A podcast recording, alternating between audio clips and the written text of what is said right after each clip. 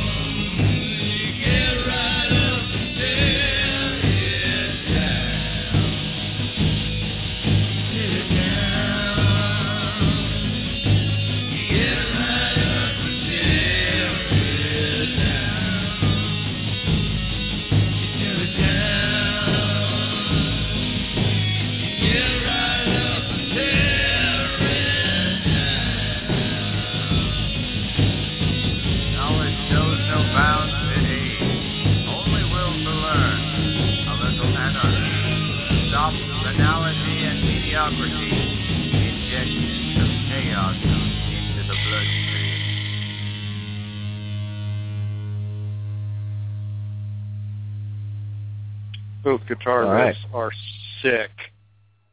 Right? Welcome, everybody, to our hijacking of Anti-Crisis 73 and AnCap Dalek's radio channel for a special extended... Yeah. they officially have to tweet that they've been hacked by Blue Vino. Hacked by Blue Vino. Make sure you get on that, AnCap. All right, so this is our extended episode. We've got, like, really however much time we want. So Apparently we've got an echo going on. I don't even hear that on my end. Hello. Who's got the echo? Hello. Can you hear me? Check. I can hear you. It's fine. Two. Well, now you're doing it on purpose. Yeah. Ah, shit. Okay, some of them are saying it's clear. It sounds like Glenn's got the echo. Man, they treat you like shit, Glenn. Oh, no, there's another one that says there's an echo. What the hell? It never happens on our free one. Is it on you or is it on me? I don't know. Or on both of us. Oh, wait, no. Oh, just pretend we're broadcasting from the Grand Canyon. Right. We are. Wait, we are, though. That's not a lie. Our special extended episode takes place in the Grand Canyon today. Hope everyone enjoys the scenic view. Oh, wait, this is radio. Of the North Rim. Shall I describe it to you? We're surrounded by Hualapai Indians, and they're not very happy that we're here. And there's a big glass bridge that doesn't go all the way over. It just, like, goes a little bit over. But you can look down, scare the crap out of yourself, I guess. Yeah, I heard it actually broke. Really?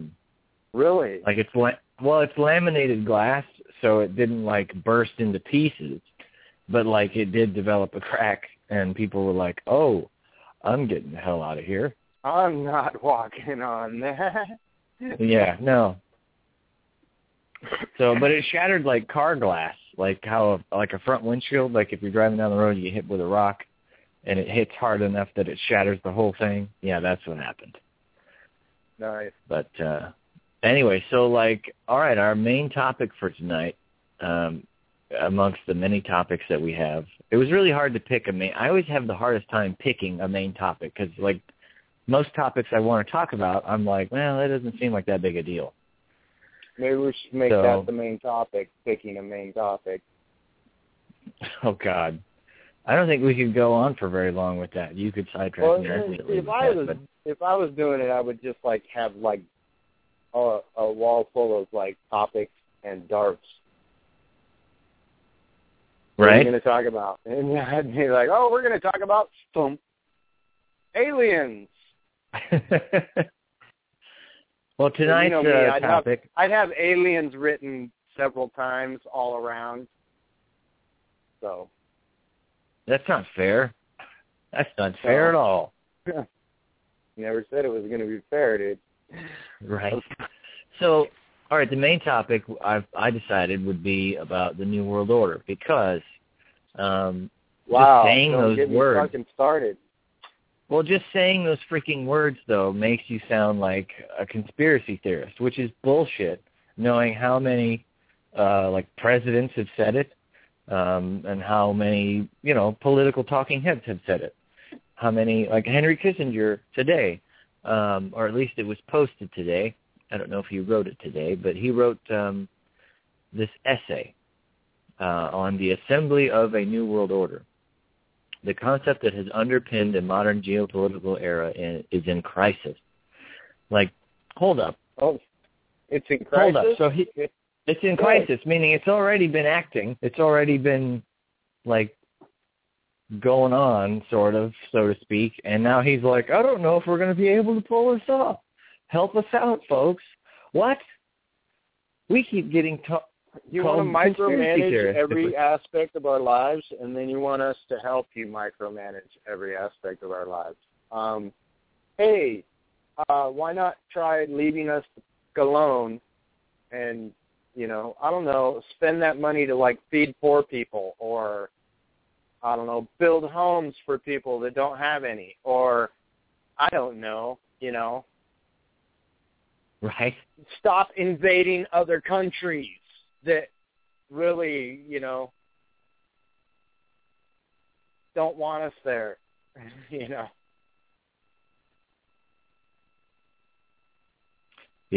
there's a lot of shit we shouldn't be doing. But, like, okay, hang on. I was looking for the part in the essay here Where was it? That's so adorable. It's like here it is. He wrote an essay. He wrote an essay. He's cute like that. Henry Kissinger. Should I read it? Should I read it like him, though? Wait. It's not even a thesis. It's an essay. Okay? So is it like 1,000 words or less? Or do A's, do conjunctions count? I have no answers to these questions. Okay. All right. But you're not going to read the whole damn essay, are you? No.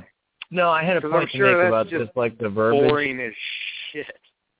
Well, I was going to say, should I read it as Henry Kissinger? Because I was reading it today to myself, and in my head I was doing Henry Kissinger, and I was fucking falling asleep reading. I doubt that your actual Henry Kissinger impression is as good as your imaginary Henry Kissinger impression. Well, because, like the Morgan Freeman voice just happens in my head, although I can't do it out loud. That's true. So, I would think that's the same with Henry Kissinger. I don't know. Let's see if I can pull it up. This effort to establish world order has in many ways come to fruition. Yeah. Scratch that. That's bad. Right? Bad idea. Okay. Let's nip that in the bud right now. Imagine trying to read that in that voice in your head. You start to fall asleep really fast. It fucking sucks. But anyway, it says, this effort to establish world order has in many ways come to fruition. Oh, I'm sorry, folks. Did you not know this? Apparently, he's talking like we've already been doing this. A plethora of independent... He actually says that? He actually says, oh. Wait, repeat that phrase again. This effort to establish... What phrase? The one that I said? Yeah. I said, oh, shit, what did I just say? So apparently this has already been going on. This is already, we're already there. Or at least that's the way he's talking. He said this effort to establish world order has in many ways come to fruition. So it's all over the place already. And people have been called crazy for believing it, even though people like, I don't know, Henry Kissinger, who for the longest time has been known as one of the fucking assholes that's behind this shit. And what was he was driving, Nixon's political campaign and shit? It was before that. It was when the League of Nations was formed. I just wonder when to him it started. It was a precursor to the United Nations. So this kind of crap has been going on an awful long time, you know. Yeah. And then he goes on to say, a plethora of independent sovereign states govern most of the world's territory. Oh, like that's some, wonderful thing. That's just great, isn't it? You mean a bunch of basically empires. Don't say a plethora of independent sovereign states govern most of the world's territory. It amazes me that he used the word plethora correctly. It really does. Don't get into the Three Amigos yet. Would you say I have a plethora of countries? Would you say? Do you know what a plethora is? I don't know what a plethora is. Fucking. Once again, you are angry at something else. Okay, I'll stop. I'm sorry. All right, so hang on. He goes on to say, the spread of democracy and participatory government. Listen to this. The spread of democracy and participatory governance has become a shared aspiration, if not a universal reality, global communications and financial networks operate in real time. Participatory governance, huh? Yeah. So participatory as long as you can afford to participate, and don't even get me going on because they say they're world leaders. They're supposed to be representatives, not leaders. Representatives. They're supposed to represent us. And currently, I believe we are at the highest level of public disapproval of government. So they are not representing us at all. Right. And then anytime anybody else tries to participate, you know, and corrects the situation, which are obviously screwed, they make fun of them, or they dismiss them, or they call them crazy, which is, you know, like David Chappelle said, that's like one of the worst things you can do is just call somebody crazy because it's dismissive. Right. So, yeah, F him, you know, and his fucking pompous ass. Yeah, I've never liked that guy. I've never fucking liked that guy. Let's see, we've got two people who's been holding that pressed one since the show started. I'm going to try to bring one on at a time. One of them doesn't have a phone number. The other one does. So let's see who we got here. Maybe all right, who are we speaking with? Hello? Hey, is this Brandon? Welcome to the show. Nope, who are we talking with? How's it going, guys? Gonzo, what's going on, man? Yeah, right? Hey, not much, man. How are you guys? Pretty good. Good. How are you enjoying the New World Order? What's that? How are you enjoying the New World Order? New World Order. I don't know. I took Memorial Day to Labor Day off. I haven't been by a computer or a television or anything until 4 hours ago. That's good. You have to get away like that. Well, I will challenge anybody to do 90 days offline. Right? Damn. 90 days. Off. Yeah. Fuck the world, man. Dead serious. I don't think I have that much camping equipment. Right? You got 90 days. You got half a pound of sour diesel? Right? That would last 90 days. Not back in the day. 10 years ago, I would have been, no, that's not enough. But yeah, nowadays, sure. Dude. Well, you get another, I don't know, 6 ounces of wax, you'll make it.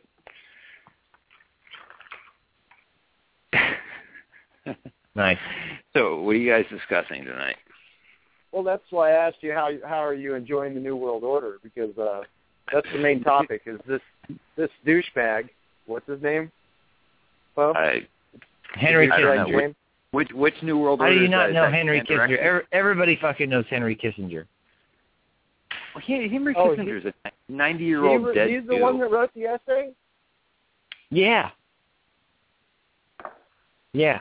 Dude, he's a 90-year-old dead dude. I'm surprised that I'm just learning of this. That's funny. Right? Because after I started waking up, I delved into everything that had to do with it. You know, I was like, well, where are they going with it? What are they trying to do? And what's the goal here?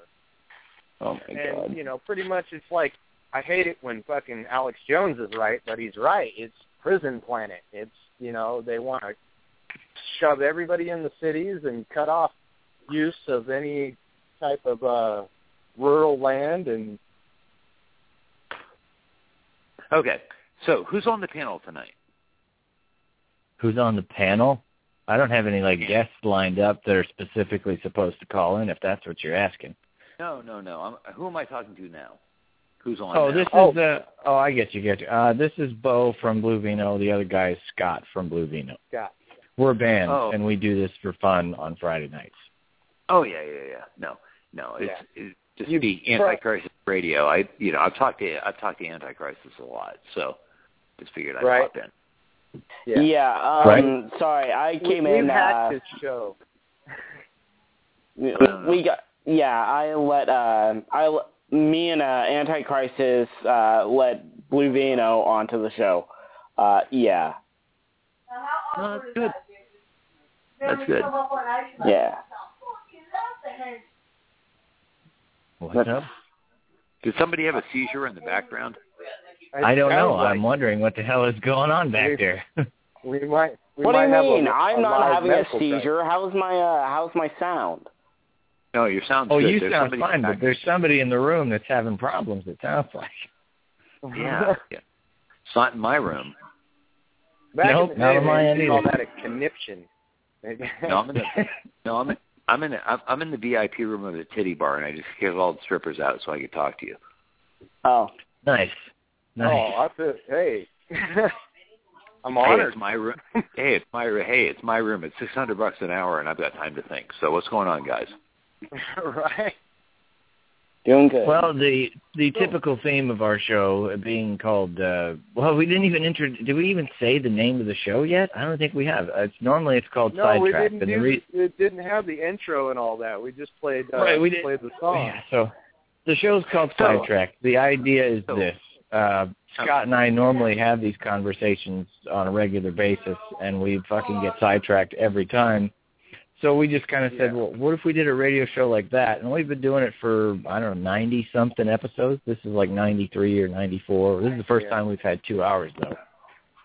Ah, gotcha. And the idea behind it is Bo tries to stay on the topic, and I try to get a sidetrack. There you go. Which is very easy.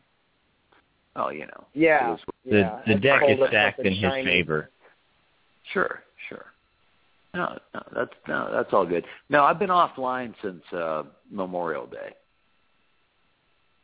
That's a good thing. I took the summer off. I took the summer off with a carload of drugs and a lot of like bonfires in the woods and shit.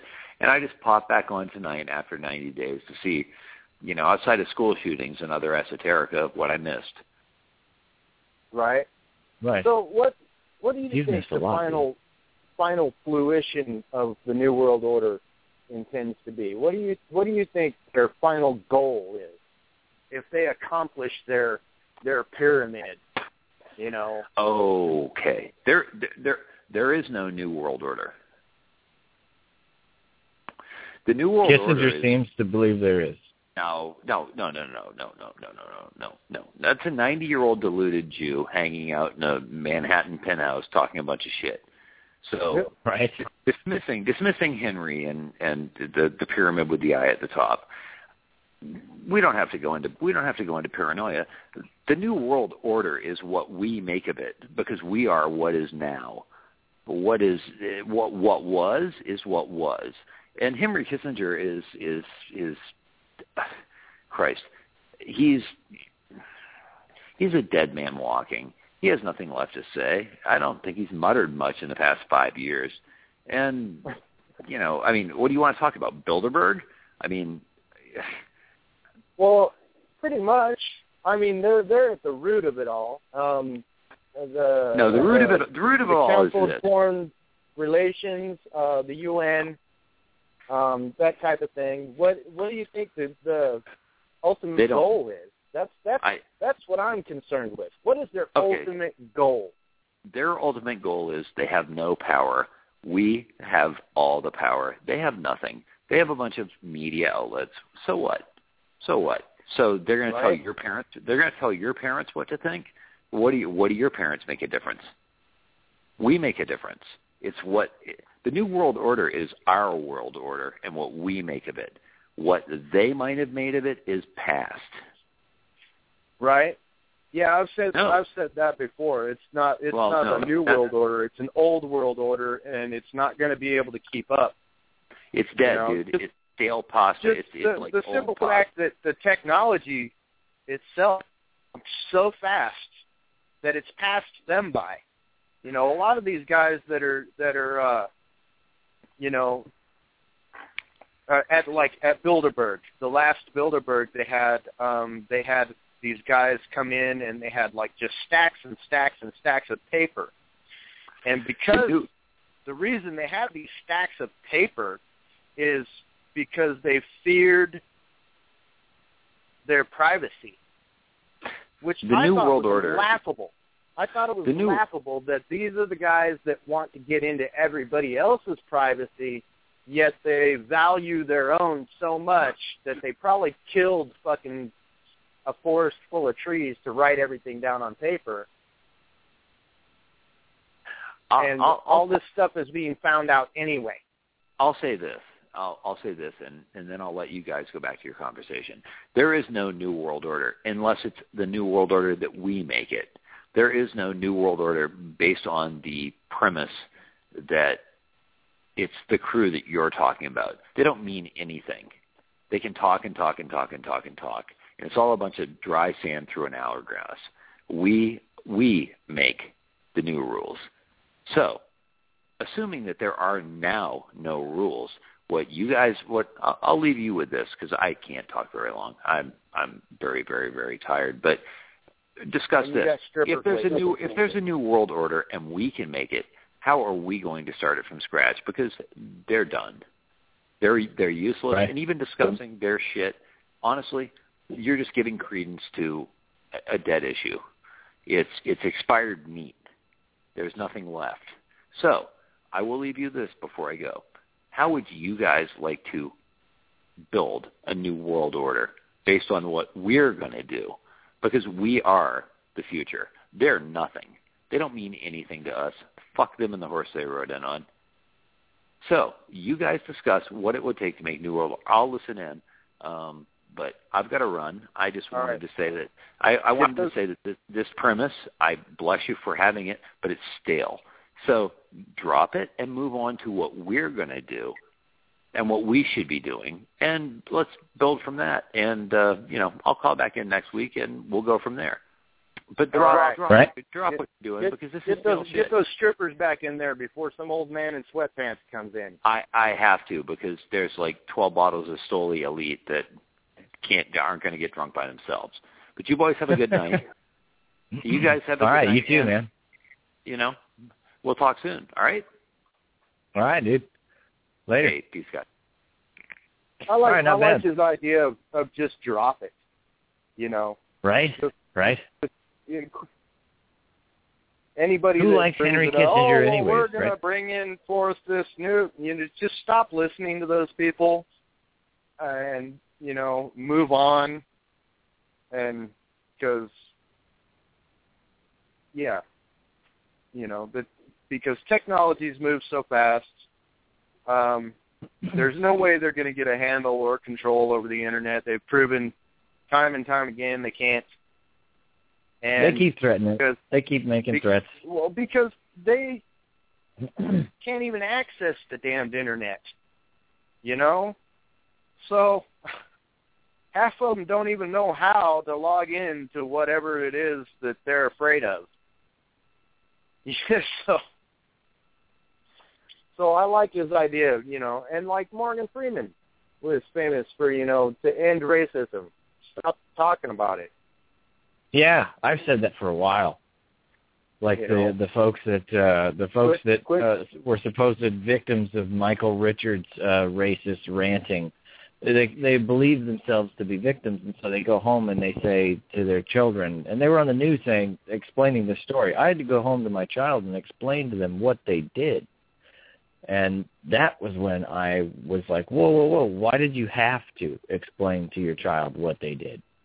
How come you couldn't have, I don't know, just either dropped it and been like, whatever, racism's his bag, not mine? Why'd you have to blow it into something else? A lot of times, especially like Twitter has taught me this. There are times where you look at somebody saying something to you on Twitter and you got to go, okay, I'm just not going to respond to that and I'm going to move on. And yeah, that happens. That does happen. Because I can already tell by what this person's saying, there's not going to be any convincing him or her of anything, and that's not why I'm here. That's. Yeah. I think AnCap Dalek's trying to say something. What's up, dude? We got Brandon on the line. It is number 617. We are going to get to Brandon. Okay. Hey, Brandon, what's up? Not much, dude. So far. Where you been? You're late, bro. No, I was in the queue. He's not late. He's been here since the beginning. I just got to the other guy first because I never recognized the number. Right, and I agree with that, and that was good. However, I have to do it. Okay. You get a hall pass today. Right? All right, first of all, just a couple of few things. The Kissinger thing, that was a great impression, by the way. Thank you. Second, he's been one of these guys that lets out secrets. He doesn't give a damn. He lets out things here now. Somebody and again. Like I feel like Juan.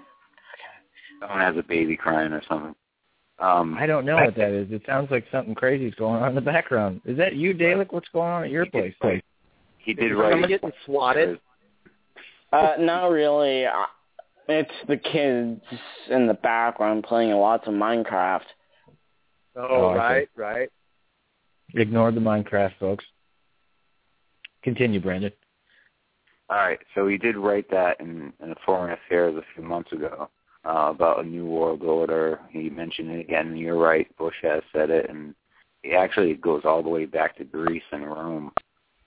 Caesar said the same exact thing. No shit. Oh, yeah.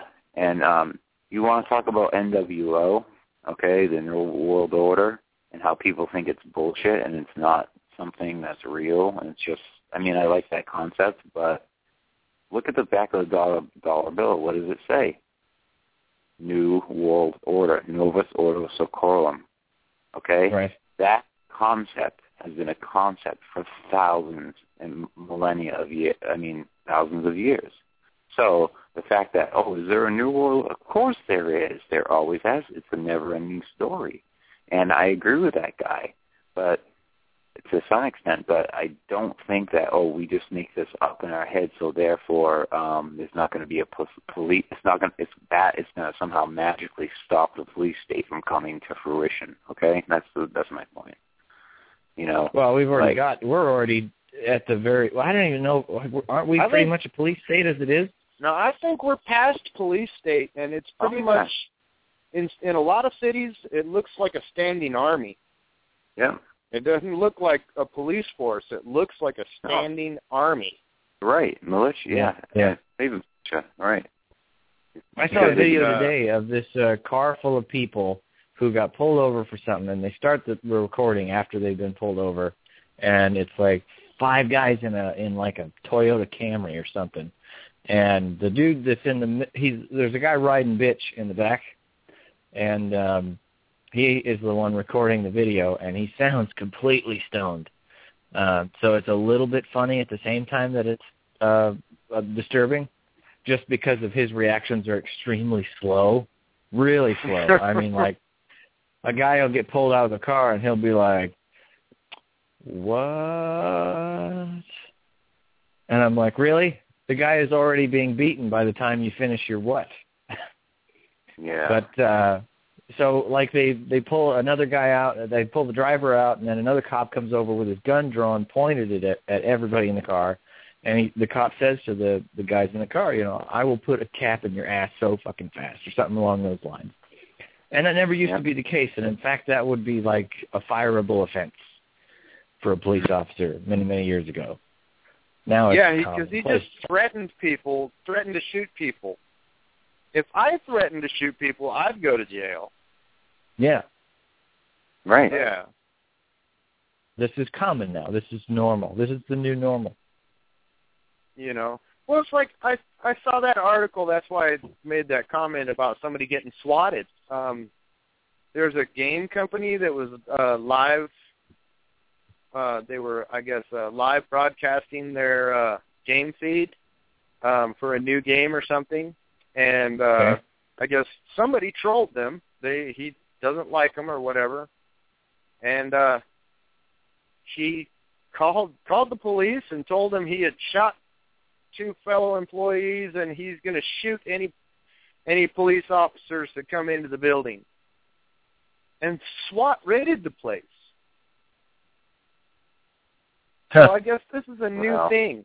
This has happened several times from what the article said, that people have called the SWAT team out on other people for no other reason than, you know, like a life ruin. Mm-hmm. You know, I mean, I can remember as kid getting pizza delivered to the neighbor's house, you know, and thinking that was funny.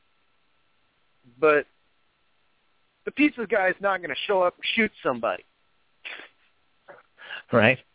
Although the pizza guy might get shot, which happens. That's happened to me almost. No shit, dude. You've delivered pizza? You've had just about every job, though, haven't you? I feel like you're like a young version of the most interesting man in the world at this point. Because it seems like every time we talk about something, you're like, yeah, I did that once. It was in fucking Calcutta. It was ridiculous. You had no idea. Yeah, I'm from the highest levels to the lowest levels. Yeah, tomorrow, actually, were you about to say Somalia? No, it's South Africa. Okay. But anyway, I used to deliver pizza, and one time,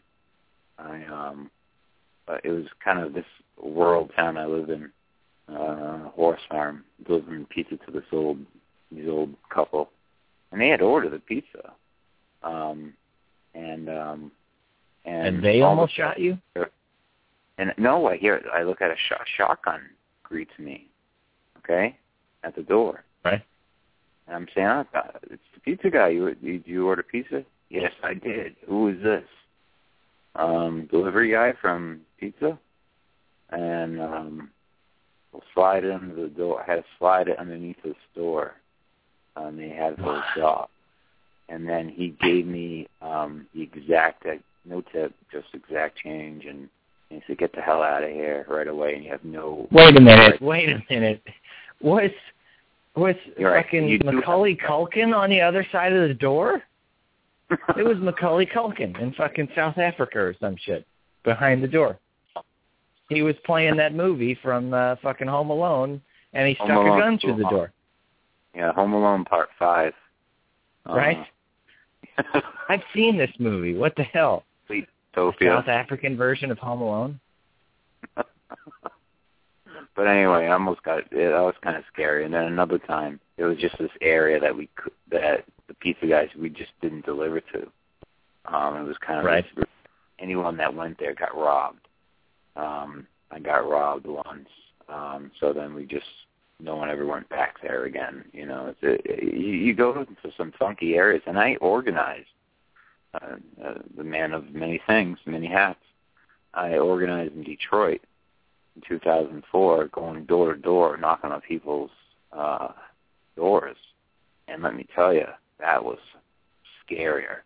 That was way scarier than anything, because you'd go up to a house that looked like it got bombed, and there would be people actually living in it. You know? Oh yeah. That's in my area here, in fucking nowhere, fucking Ohio, dude. There's houses that look like they're about to fall over, and people live in them.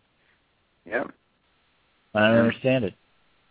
Well, it's the collapse of the American economy. It was predicted that they were going to collapse in the economy of America, so we can all be integrated into a one-world system, which, by the way, was set up in science fiction and movies, so that when we watch the movies, we accept it as, we saw it in a movie. This is just like a movie. Yeah. Or when really is the way it's going to be in 10 years. Yeah.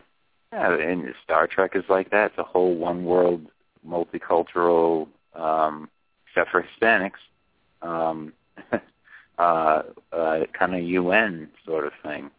And you ever noticed? I don't know who it was that said this, but it was a valid point. Somebody pointed out. That, like, have you ever noticed that you don't see, I think it was Stefan Molyneux, but I don't know. Or maybe it was Joe Rogan or something like that. But they pointed out that, have you ever noticed on Star Trek, like, you never see them go to a planet where the planet's divided. Like, they land and they're like, oh, welcome, blah, blah, blah, blah, blah. And they're like, well, who are you? And they're like, well, we're the so-and-such. And they're like, all right, this is the planet. And they're like, no. That's just us. Over yonder, you've got the fuckheads. We fucking hate them, and we want to fucking murder their asses because they're assholes. It never fucking happens. They land on a planet that wasn't all unified. Did they really? They've had a couple of those. One of them was a mobster theme, like a Chicago mobster theme. Yeah. Where they came down, and they were having, like, gang wars. you know, like Al Capone-style gang wars. Yeah. And then there was another one that was really interesting where the people were at war with another country, and only they had decided that because war destroyed so much things, they did it all by computer. So if the computer said, oh, your village got bombed, you have to report to the incinerator because you're dead now. And all the people would just go to the incinerator because, oh, well, we died in the war, so we're going to be incinerated. That was a really freaky one. I never watched Star Trek. Those Star Trek episodes, they're pretty amazing on a lot of different levels. Right. Yeah. I mean, there's the whole thing. This guy, name's not coming to me right now, but he's a black guy. Lennon Honor, that's his name. He has like a 13-part series called The Borg Agenda, where he shows that, like, you know, like Gordy LaForge and all that. Yeah. He's very effeminate, and anytime a black male is on The Next Generation or wherever, he's always like effeminate or like can't handle his emotions and is the angry black man and all that kind of Romulan thing. So it's very interesting to look at the different perspectives and how women are treated and objectified, and Captain Kirk is basically just like a rapist. You know, it's absolutely crazy. And by the way, Mr. Spock is a Vulcan. Vulcan is the volcano god. That's where you get Dianetics from. And right. And then the sign that he makes is the Jewish blessing sign. So I actually saw him speak, and yeah, I met him too. And I saw Leonard Nimoy speak at his last time he spoke here in Vegas, and it was his very last convention. Mm. And that was one of the questions, because everybody filled out questionnaires, and I guess they picked the most popular questions to ask. And he said he came up with that because they were like, okay, dude. So he came up with that gesture, and he was at a ceremony when he was a child. And it's the ceremony where they put a blanket over their head, I guess, and they're not supposed to peek. They're not supposed to see. The younger ones aren't supposed to see anything. And he decided to peek. So when he peeked, that's what he saw, was them making that gesture. And then later on during the show, they were like, oh, well, you know, we need some sort of alien greeting that nobody's ever seen before. And he was like, oh, nobody's ever seen this because you're not allowed to see it. Oh, wow. So, and that's where that came from. So that is actually derived from that Jewish symbolism, yeah. Yeah, it is. And, I mean, I've seen it because I was at the it's sort of like a baptism, but they do it for Jewish kids, babies, and I don't want to get into the gritty details of what some rabbis actually do, but at the end of it, they did do that blessing with the live long and prosper, and you know, but it's just interesting, his whole name. And I did meet him. He was a photographer of like very fat naked women, and that he sold for like thousands of dollars, and he owned an art gallery in Northampton. Yeah. So anyway, he's a photographer now. He's gone back to being a photographer. Right. That's what I mean. Yeah. You know, because hey, he even said that, you know, that's was the passion of his life, was photography. And so he's gone back to doing that. Dudes, hey, I'm going to change the subject because we just brought Glenn on the show, and I wanted to hit him up with this big Canadian question that's in our topics tonight. And it wasn't tailored just to him, but it was there because, like, the first half of it was not tailored to him. The last half of it is tailored to him. But anyways, the topic reads, Burger King heads north and takes over Tim Hortons. Then the second half is, Canadians, are you just going to take that act of war? Are you just going to sit there while they invade your country? Canada now. Tim Hortons is great. Tim, oh, no. So, Glenn, answer. Yes. Well, first of all, I boycott Tim Hortons anyway. Fuck that. Right. Okay, now that's the first thing. It was 5 or 6 years ago that Tim Hortons changed the way they make donuts, that they get shipped to every store, and they only have to be heated up. They're not even made. So they fired every unionized baker they had across the fucking country. So that was it. That was it for them anyway. So I don't know what they put in that shit coffee. Their coffee ain't that fucking great. I don't get it. It's got to have heroin in it or something. Yeah, I like the milk. I just don't get it. It's not that great, you know? I've still not tried it. And I refuse to try it after hearing you talk about it and other people on Twitter who are Canadian talk about it. Like it's fucking sacrilege. It's funny, the approach that Canadians take on Twitter to talking bad about Tim Hortons, because they're like, look, I know I'm going to get crucified after I say this. Well, he's hockey. He's one of the best hockey players of all time, you know. Well, the thing is, Tim Hortons is everywhere in this country, and there are some towns, like 1,500 person towns. Tim Hortons, the biggest fucking business in town. Everybody goes there. Yeah, and they're open 24/7. That's bad. Sandwich and soup 10 years ago, I'm talking, you know, and they were way better than Dunkin' Donuts, which we get around here, or Starbucks, okay? Now, the big hullabaloo on our end, on the United States end, was like the same old shit where people are like, look at this, Burger King moves their headquarters to Canada to avoid paying taxes. But here's the bullshit of that, is like, okay, so what? You've moved where your CEO sits at a desk. All of your fucking Burger Kings are still in the States. And so you get to avoid this bullshit taxation, which I don't even support taxation. But, you know, either way, like, it doesn't logically make sense to me that you can avoid something just by being like, hey, whoa, whoa, whoa, before you tax us, so you know, the boss sits on the other side of this fucking line. And then they go, oh, well, I'm sorry. You've got all these fucking businesses here, but I guess that you're right. Yeah, but this shit came up in the U.S. Senate less than a month ago. They had a chance to stop this, but because the U.S. Senate is nothing but a corporate asshole body, they let it happen. You know, I mean, Elizabeth Warren got up and spoke about this at length, what was at risk. And like she said, I agree with this. All these businesses use the infrastructure of the U.S. to make more money. They use the people in the U.S. who are educated publicly.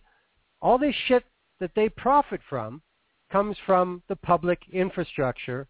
Now they go out of their way to avoid paying taxes, but yet still want to use all that infrastructure, and these 100 pricks in a marble chamber say, yeah, fuck, that's a good idea, yeah, for sure, let them go ahead. You know, it's ridiculous. Yeah. It's ridiculous. And I mean, the issue up here, I mean, Tim Hortons had this little marriage with Wendy's. That didn't last too long. You know, I don't know what the deal is. It's like they want. Why can't they be their own person? I don't know why. Why don't they just accept who they are? They're because the problem is they can't get into the States the way they want to. Like all the Tim Hortons in the States are all in the Northeast. They can't get across the country. They just can't get any traction. And now they thought with Wendy's they'd be able to do that. It didn't work. So now they think with Burger King, who's bigger than Wendy's, they think they can use this to get across the U.S. Right. Yeah, that's what it's. We got yet another person wanting to join in here. Shadow DXS, we'll bring them on. Who you're on? You're live. What's up? Testicles. Yeah. I have them. I don't know. So what's the topic of the show tonight, gentlemen?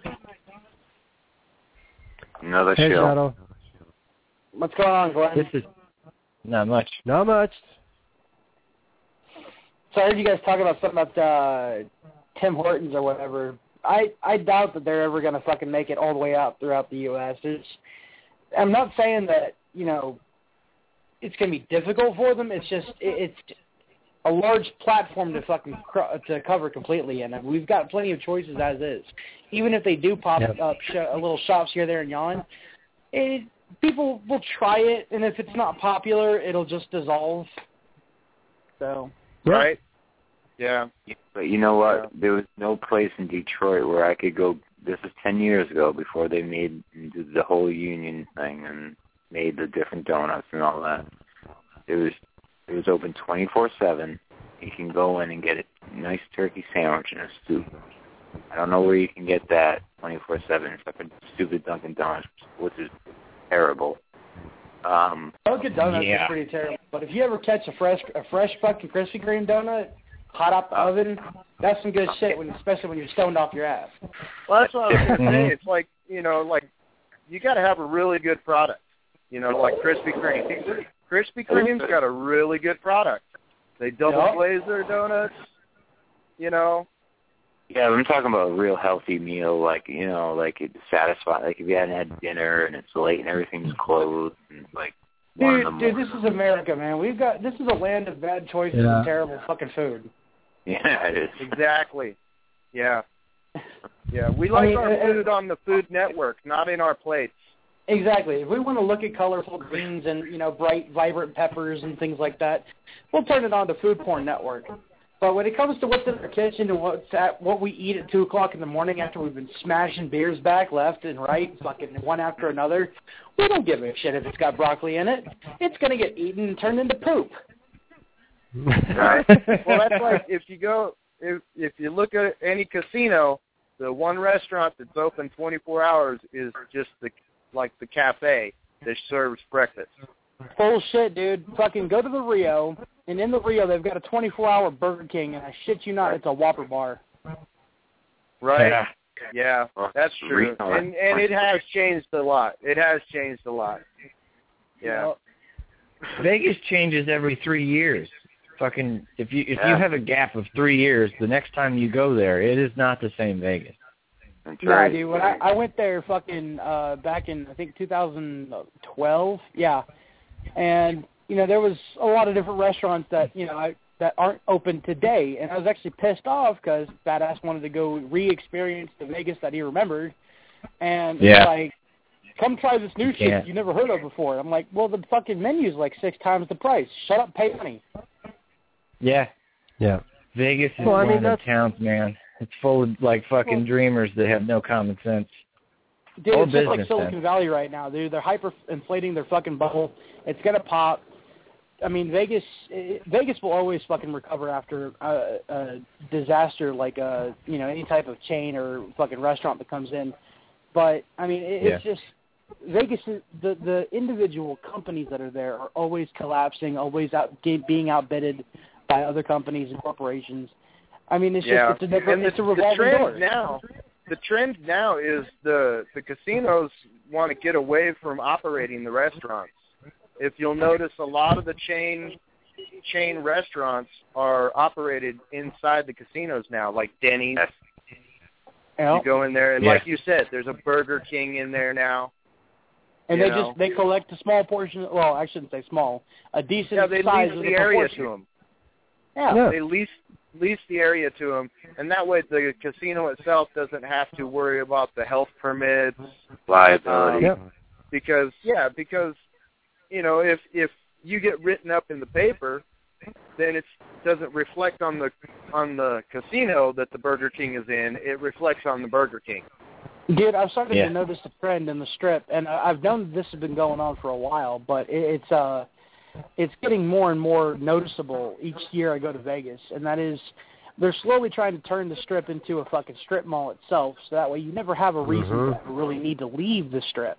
So they're trying to get as much popular fucking joints out there comfort areas like, you know, like convenience stores with cheap cigarettes and shit. So that way you have the option to be really lazy and pay $10 for a pack of cigarettes at the casino, or you can just go down the fucking strip a few feet and fucking walk into a 7-Eleven and pay like $5, $6 for a pack of cigarettes. Well, yeah. That's always been a theme with the casinos, is trying to keep people in. That's why if you walk through a casino, you'll never see a clock, because they don't want you to know what time it is. Yeah. Actually, well, Rio's got 3 clocks that I noticed, because someone had texted me that during my last day in Vegas, and there are 3 clocks throughout Vegas, throughout the Rio Hotel alone. None in the Bellagio. I haven't seen any in fucking what was it, Golden Palace or no, Caesar's Palace? Excuse me. Or I haven't seen any in the Luxor either. No, I don't. I've never been in the Rio. When I lived there, I honestly didn't go on the strip very much, because when you live in Vegas, it's really not.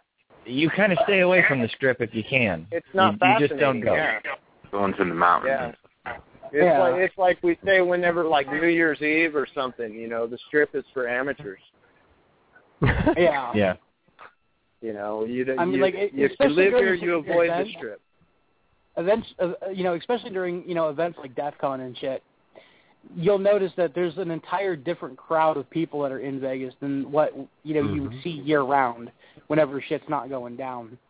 And the people that are, you know, gathering around the strip that are locals, they're all con artists and, you know, guys that are trying to fucking make, you know, a buck off of any tourist they find.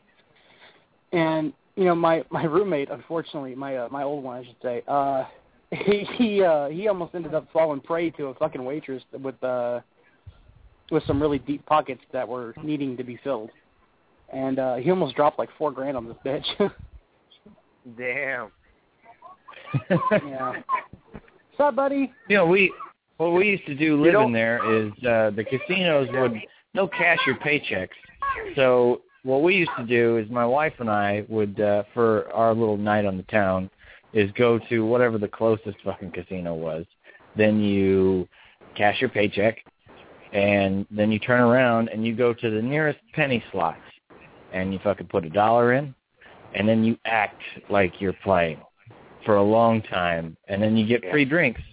And then so you just sit there and chat and have a good time while you're drinking, and it looks like you're doing shit, but you're not. You're spending $1 plus the tips, whatever the tips are. They're on to you now. See, they're on to you now. I don't even live there. It doesn't matter anymore. I noticed something about both Bellagio and the Rio. If they don't see you put $20 in, you don't get a drink. No, that's bullshit. Because I fucking went and put fucking 10 cents into a penny slot, and within fucking 5 minutes, some fucking dude walks up to me and says, "Excuse me, sir, would you care for a beverage?" And I looked at him, I was like, yeah, let me get a cherry Coke. He didn't fucking say shit. I didn't ask for alcohol, nothing. But I noticed that whenever you stay at the penny slots, they're there more frequently, and I figured out why. They want you to drink so that way you get a little bit more courage to go to one of the more expensive slots, and then eventually the drinks stop fucking flowing as much until you get to the fucking high roller area. Well, and if you haven't noticed, you can bet $5 in a penny slot now. Yeah, you'll be there for fucking at least an hour. You can hit, if you hit max bet, it's like $5 now. Some of them, like, oh no, he's saying you once you can bet $5, not you can put $5 in a penny slot. Yeah, you can actually hit max bet, and it'll max out at like $5. Some of them are. It depends on the slot that you have. 20. Like, I mean, I've seen some fucking video poker slots that were penny slots. And, you know, the max bet was 3 credits, which was 3 cents. But then the one directly next to it, you could bet it was a penny slot, but you could put up to, like, $5 per credit. Huh. So, right. Wow. And what I really like to see is whenever they open up on the slot machines and shit, you actually get to see where the real keyhole is, because they've got, like, 3 of them on the side that are fucking fake. They don't open shit. So you can sit there and try to pry it open all you want. Fucking do anything, but the actual component which you want is typically concealed underneath. Some guy will take a fucking long fucking key and stick it up in there and turn it in there, and when he does, he Typically, they'll do what it is that they have to do and leave it open briefly. If you can reach your hand inside there and grab that fucking SD card that's inside there, you can actually turn that entire slot machine off, take that fucking card up there, and dump the entire contents on it to your hard drive. And then what? I wouldn't want to stuff that I'm not going to explain. Well, anyway, well, let's put it this way. If you actually get caught loading a slot, an SD card in that machine, you're probably going to get arrested. Oh, yeah. For sure. Right. There's more more cameras than there are security officers. Just remember that. Oh, yeah. Right. Yeah. And don't think it's like don't think it's like some rinky-dink surveillance anyway either. Oh, you know? No. There are people... No. There are people sitting there watching those cameras. Yep, and they've got facial detection software. They've got all kinds of crap. If you've ever been barred from any casino, they've got your face from other casinos. They know they can easily fucking send that information off to, you know, fucking local PD, fucking FBI, and say, hey, does this guy, you know, have any record, whatever, blah, blah, blah. And if they pop you up with fraud, anything, your ass is out the door. That's exactly why the only way to get one over on the casino is to do what I said, because it's built in that they're going to fucking win. So instead of fucking playing their game, act like you're playing their game. You're at the penny slots, you're chatting, and fucking say, you gotta. But here's the thing, you got to order the right drink. If you're there to fucking have a good time, don't order a beer and don't order a glass of wine. Fucking say, no, get you a Jack and Coke or some shit. No, not even that. Go fucking full bore. Say, I want to. Yes, a Long Island iced tea, a zombie, a fucking zombie. Ask for a zombie. You know what has to go in a zombie to be a zombie? At the top, there's 151. So by the time you're done drinking it, at the very end, you get that 151. It's like you just fucking did two shots. And then you'll find out how cheap the casino you're in is, because if they won't bring you a zombie or a Long Island iced tea, they'll say, well, drinks only. Yeah. Yeah. They didn't do that in place I went to. The biggest problem I have in Vegas is that they like to put straws in all of their drinks, except for beers and wine, obviously. But if you order a Jack and Coke, they'll serve it to you with a straw, even at the bar. It's so easy to slam one of those back through a straw. You don't feel too, you know, if you have sensitive teeth, it doesn't matter about the ice. It doesn't matter about how much alcohol's in there. It doesn't matter how much Coke's in there. You will slam it back instantly. And you can do that relatively a lot before you start to feel anything. Yeah, I don't know about you guys, but I've got a high body mass index. It takes a lot for me to get drunk. And in Vegas, it's a little easier for me to get drunk. Yeah. I hear you.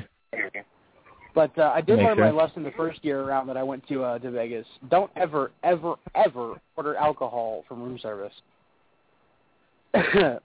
My dumb ass fucking ended up getting 4 bottles of alcohol. Fucking cost $400. Holy shit, dude! If you're on the strip, you can go right down the strip to a place called Lee's Liquor, where the booze is so fucking cheap. I've never in my life, dude, anywhere else I've lived seen booze that cheap. It was like fucking $11 after tax. That's the cheapest I've ever seen Jaeger in my life. Mm-hmm. I used to get, I would get, you know, you could go to like Lee's Liquor and you could get fucking nice wine for like, you could get like a box of wine for less than $10. It's a as cheap as it is. Nice. But listen to this. I'm here in Ohio. You know how much they charge for a fucking box of wine here? It's the cheap shit. That should be the cheapest fucking shit they have. And it's like $20 for a box of wine. That's you because the soap opera moms like to fucking drink that shit while they sit there and contemplate suicide. Right. Or like, say, champagne. If you want to get cheapo champagne, like André's champagne, is everybody knows that's the cheap stuff. If you want to get André here, it's like over $10 for one bottle. Everywhere else in the world, or at least everywhere else I've been, especially Vegas, it was like $3. So I was like, how is the Andre different here than it is in Vegas? They just fucking charge a shitload everywhere else. Yeah. Yeah. No, I know that there are a few people that know Vegas. What is the most cheapest place to go out to eat? The fucking cheap-ass buffets and shit that give you diarrhea. The cheapest to go out to eat. Scott, you're going to have to field that one. Well, what kind of food do you want? I mean, the cheapest just to go out to eat, the cheapest place would be your fast food chain. Yep, In-N-Out Burger. You know, In-N-Out is the high quality fast food. That's the higher quality fast food is In-N-Out Burger. Hey man, it's still $2.50 for a hamburger. I know. Yeah. But if you know the secret menu, then you get yourself a 3x3 and have a heart attack and fall asleep. Yep. I will never eat off the secret menu again. But the most bang for your buck would be to hit a buffet. You know, okay. Go hungry, and hit a buffet. A lot of the buffets are really they've done a lot to really make them good. They're not just like a lunchroom meal anymore. Some of them you can have steaks grilled. And lobster. I've seen lobster at buffets, dude. Yes, a lot of them have lobsters. Crab legs, fucking shrimp. A few of them have themes to where, like, they'll have, like, it's a food court. So, you know, if you want Asian food, there's the Asian line over here. If you want Mexican food, there's a Mexican line over here. And, you know, there's the salad line in every one of them. That's pretty fucking cool. That's probably the most bang for your buck is a buffet. Yeah, so you get the most food out of it in high quality. You're going to spend like $15, $20. Yeah, think about that. $15 to $20, and you can get as much steak and fucking lobster as you want. Where else are you going to get that? You will regret eating there, either from eating too much or from using the bathroom afterwards. Right? Right. It's important to note that because a lot of people go to those buffets, and sure enough, 15 minutes after they get back to the hotel, I'll be down in like an hour, man. Like, what's wrong, dude? Oh, I'm still taking a shit. Yeah, because you ate so much. Your body's like, oh, I got to get rid of this. Yeah, you're wondering how I could travel through all the miles of fucking intestine so fast. Don't worry about it. Just punch your asshole and pray for Jesus.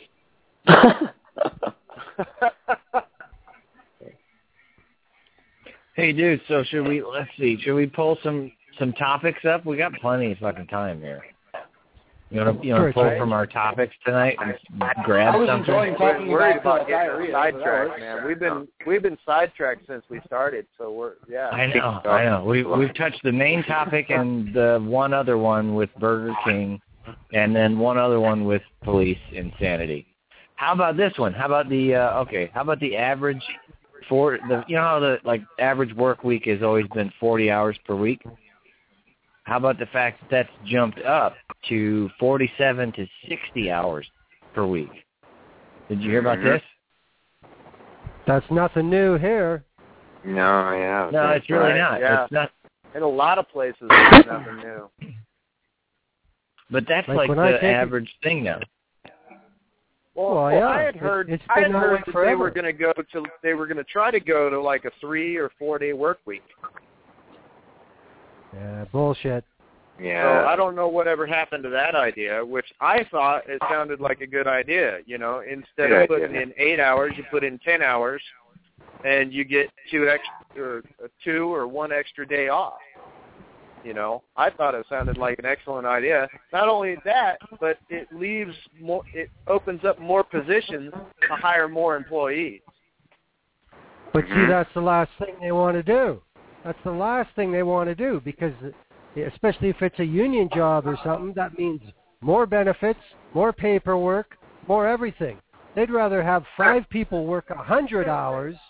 All right. Then have 40 people work 40 hours, you know? Yeah. And this has been going over time. Like it wasn't just the hours going up that we've noticed. I mean, they've been plucking away little bits of things from the worker over time. Like, do you remember the days where your lunch was paid? I do. I remember getting paid lunches. where that whole 9 to 5 thing included like either a half an hour or an hour paid lunch. And that was awesome. It was like, I can go get fucking paid to eat lunch. And they're like, yeah, oh, you're here at 9 to 5. At some point, take a lunch. And we don't care when it is, et cetera, et cetera. Well, they plucked that away. Amongst that and other things, they pluck away the benefits. And, like, I don't understand where humans, like, just thought it was okay and just accepted it and just were like, what are you going to do?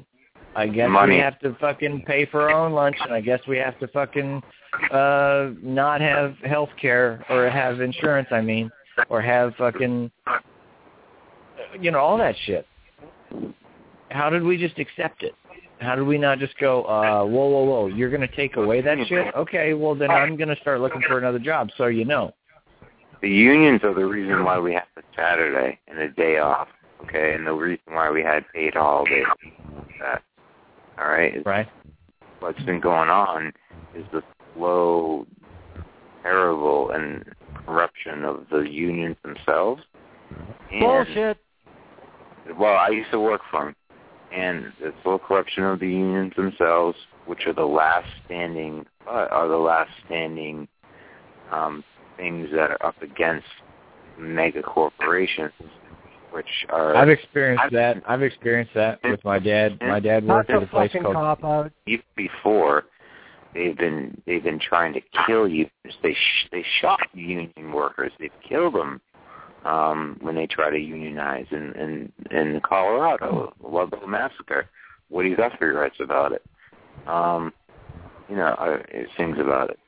And it happens also. What's been happening is that Reagan especially hated unions. So did Margaret Thatcher. And this whole hatred of unions still keeps going on and on. And there is a point to it. However, it's the only means by which people in the workplace can actually assemble and argue for their own. You know? Right. Well, there are unions that have failed, though. I mean, I've experienced that. My dad worked for a company called Champion that makes propane tanks. And when he started there, he was used to working at a place called Harper Wyman that makes stove parts. But when he moved over to this place called Champion, he worked his ass off, and he did really well.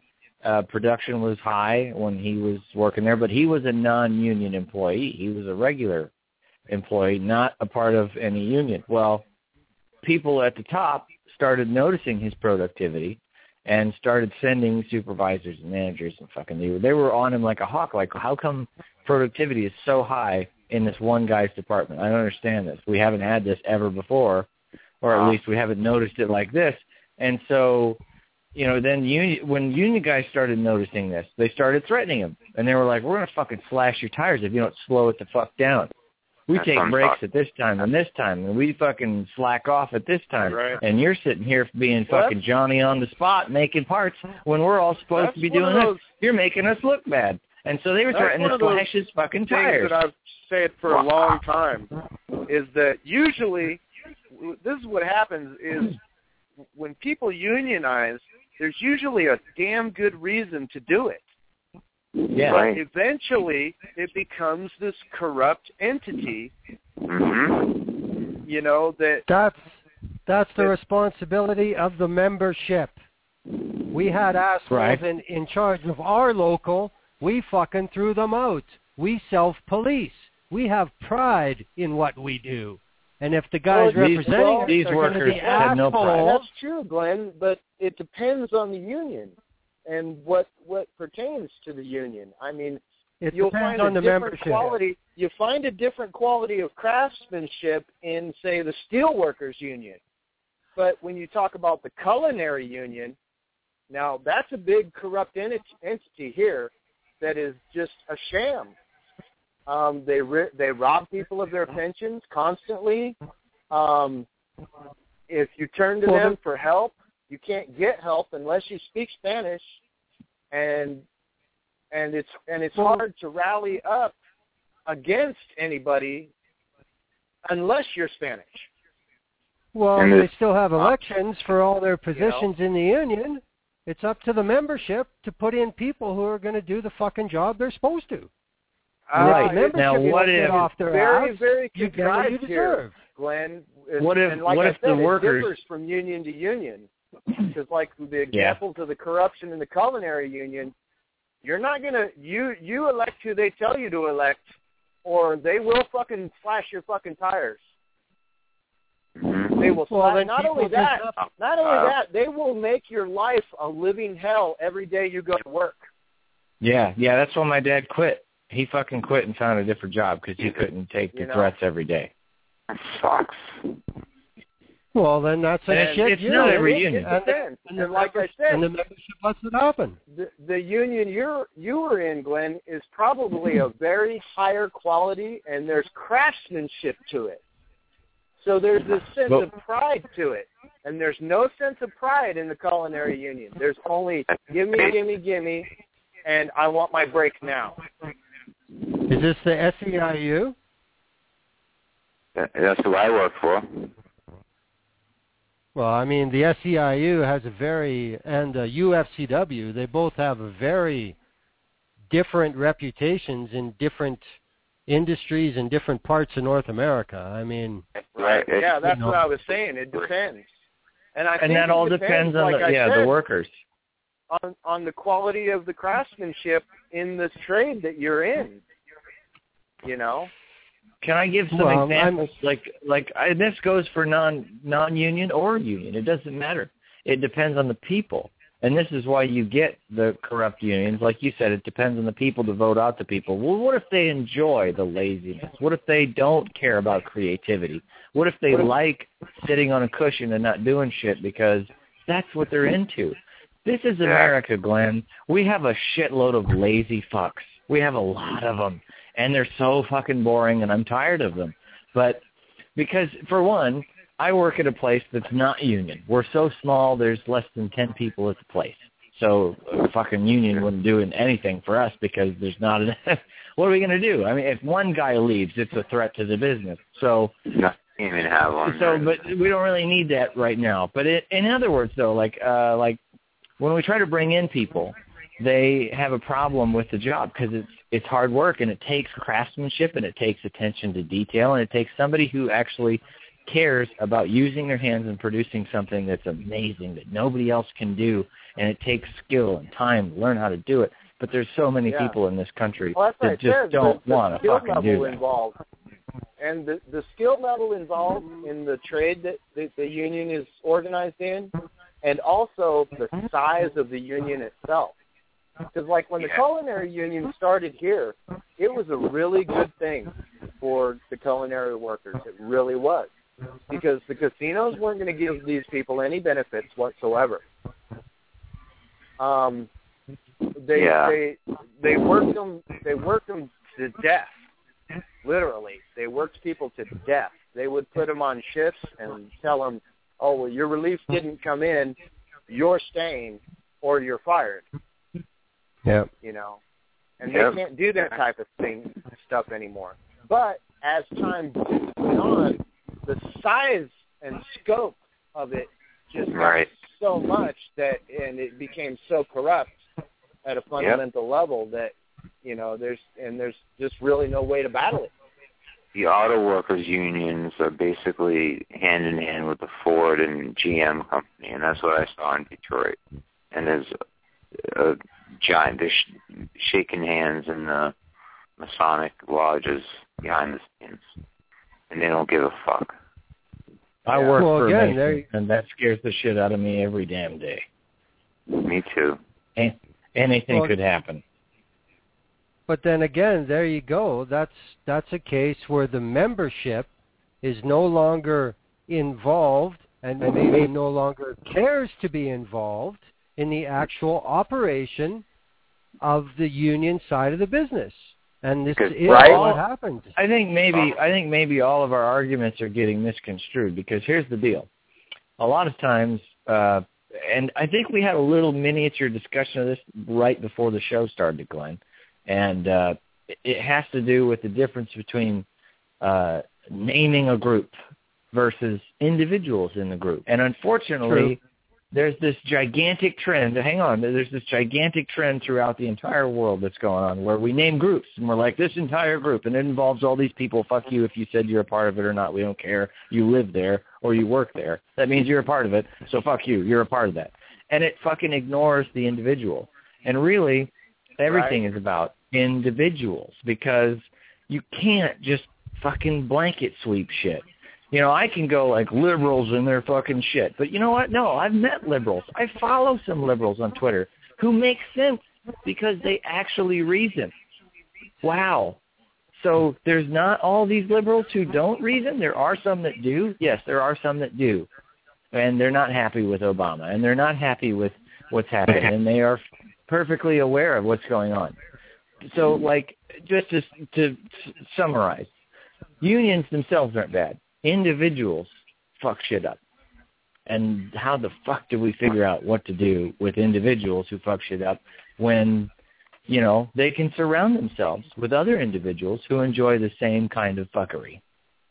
I think bureaucracy fucks things up, too. Well, government itself fucks things up. The fact that you have a position that anybody who wants to fuck shit up or who wants to control people available, you're going to get a flock of people who want that. You know, and you're not going to get a flock of people who are like, I want to help out and be good. No, you're not going to get that. I think that's the whole thing right there, because whether you're talking about corporations like what Burger King did, how did they get away with it? Because government let them. The same thing with the unions. When they develop a monopoly and there's no way out, how did they get that? Because somebody in the government let them. It's the government. Yeah, we're not supposed to allow monopolies. But the last time I remember taking down a monopoly was Standard Oil. But I did just hear earlier of one that involved Bill Gates, but I don't know if that went to any kind of fruition, or if he just kind of backed out, or what did he do? Do you know what I'm talking about, Brandon? Yeah, well, basically, he's so rich that basically what he has to do is, just like Rockefeller did with Standard Oil, was basically break. He had to pay like what would seem a lot of money to us, but for Microsoft is not that much.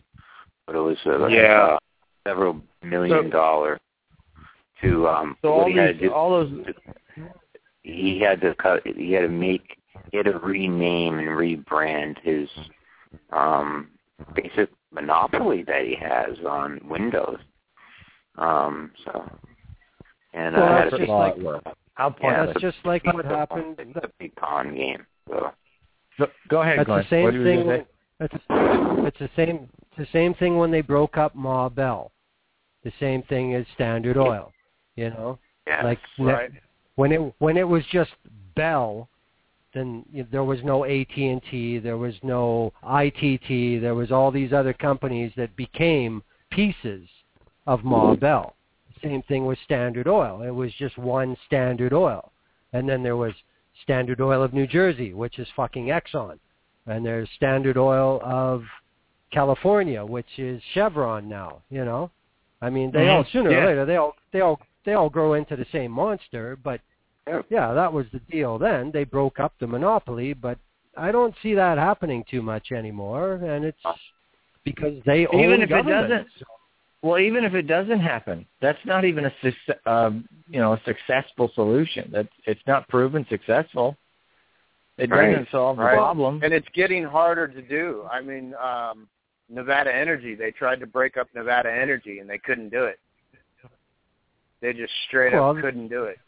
Well, the problem is that you get your reports from the media, and it says on the headline, Bill Gates had found guilty of monopoly or whatever. Okay, you read that, and then you say, then obviously he's guilty of monopoly, and just like the Rockefellers were. But no, it's totally changed. You know, but it's the same. And it's just too big to fail shit. Yeah. Yeah, that was like on the way. That Bill Gates shit was like on the way to the too big to fail shit. That was like the stepping stone, because it's like, well, he's got so much fucking money. How do you punish a guy like this? And then you get into the fucking banks and you go, how do we fucking punish a bank? That's but like that's DuPont. The difference. The DuPont Corporation, you know, with their pollution and everything. Their solution was, okay, they were like, well, we're going to have to fine your company. So DuPont came up with the numbers and everything and said, okay, well, just pick what seems to be to the public large numbers. So if they got fined for something, say, oh, DuPont paid $25,000 fine for polluting this stream, and it sounds like a lot of money to us, but to DuPont, they spent more money lobbying Congress to set those numbers than they did paying the fine. That's right. And people don't realize that. You know, they don't realize how big these things get and how much money is involved. And like you said, you know, if a guy's got $10 billion, what do you fine him? You know? Well, think back to the 80s when Michael Milken went to court for his junk bond scam. And at that time, he got fined just an incredible amount of money. He got fined $850 million. An individual. He paid it before he left the courthouse. Yeah, I remember that. Yeah. Now, here's the question. Yeah. Here's the billion-dollar question. Pretty much he wrote a check and walked out the building and said, whatever. That's right. Was he incorporated, though? Because if he wasn't, that's why he felt the pain. He is. He was. He's an incorporated. He was incorporated. He was. Yeah. Oh, yeah. Well, then technically you're only suing the business. You're not actually suing the man. You can't take his possessions. You can't take his own personal bank account. You can't affect his own personal investments.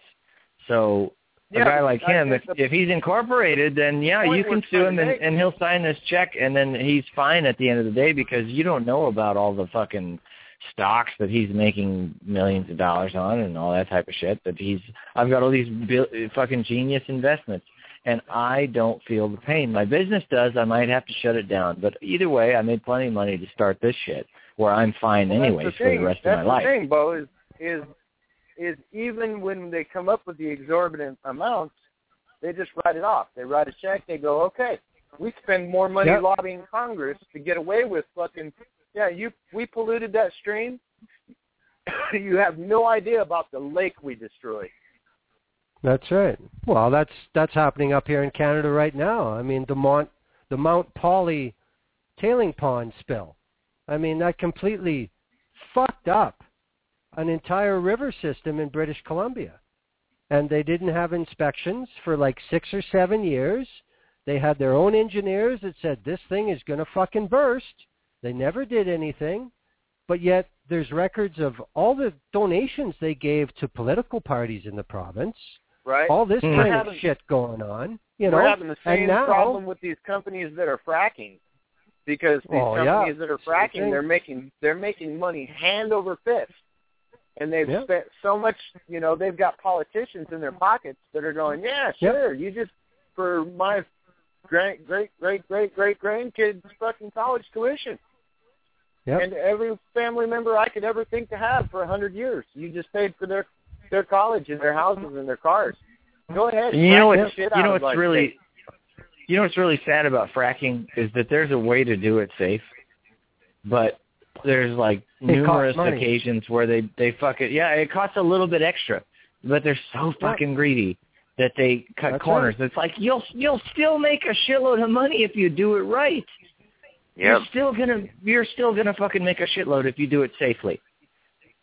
I mean, like for example, in Wyoming, liberals were like pushing, like, come on EPA, get in here. I think that they're polluting our groundwater and our drinking water, and so they pushed for the EPA to come, and the EPA came in, and the EPA tested existing wells, and the EPA also drilled 2 wells of their own.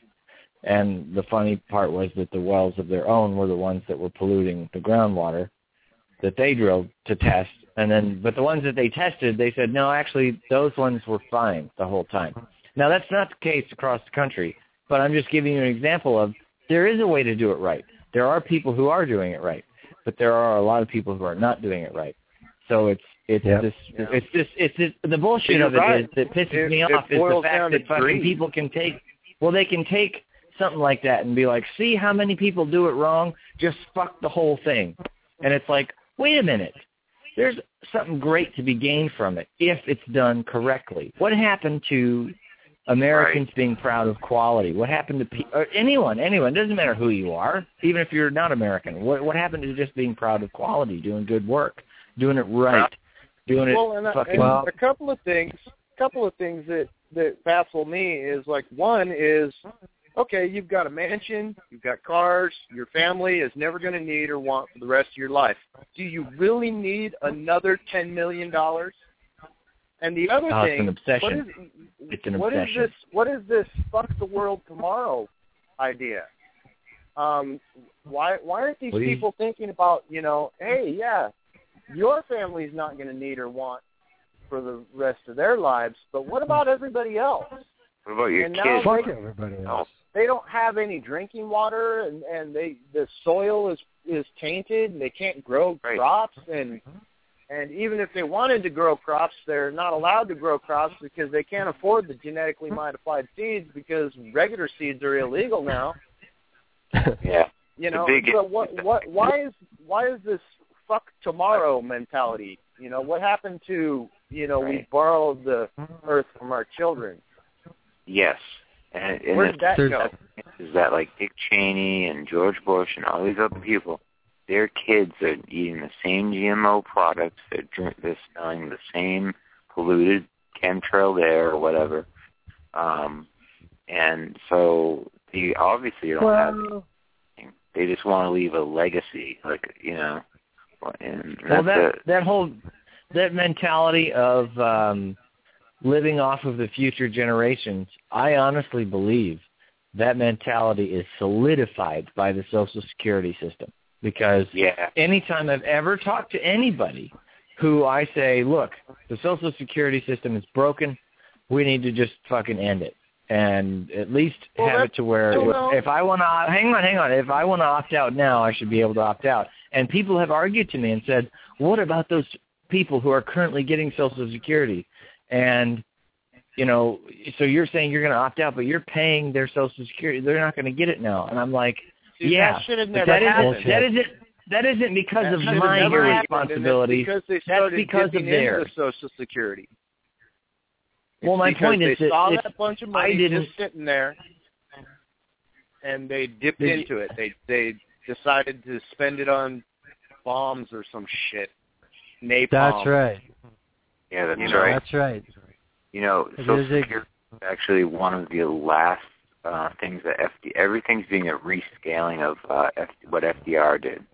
And you can agree or disagree with that. But that's what they hate FDR, because he was a traitor to his class.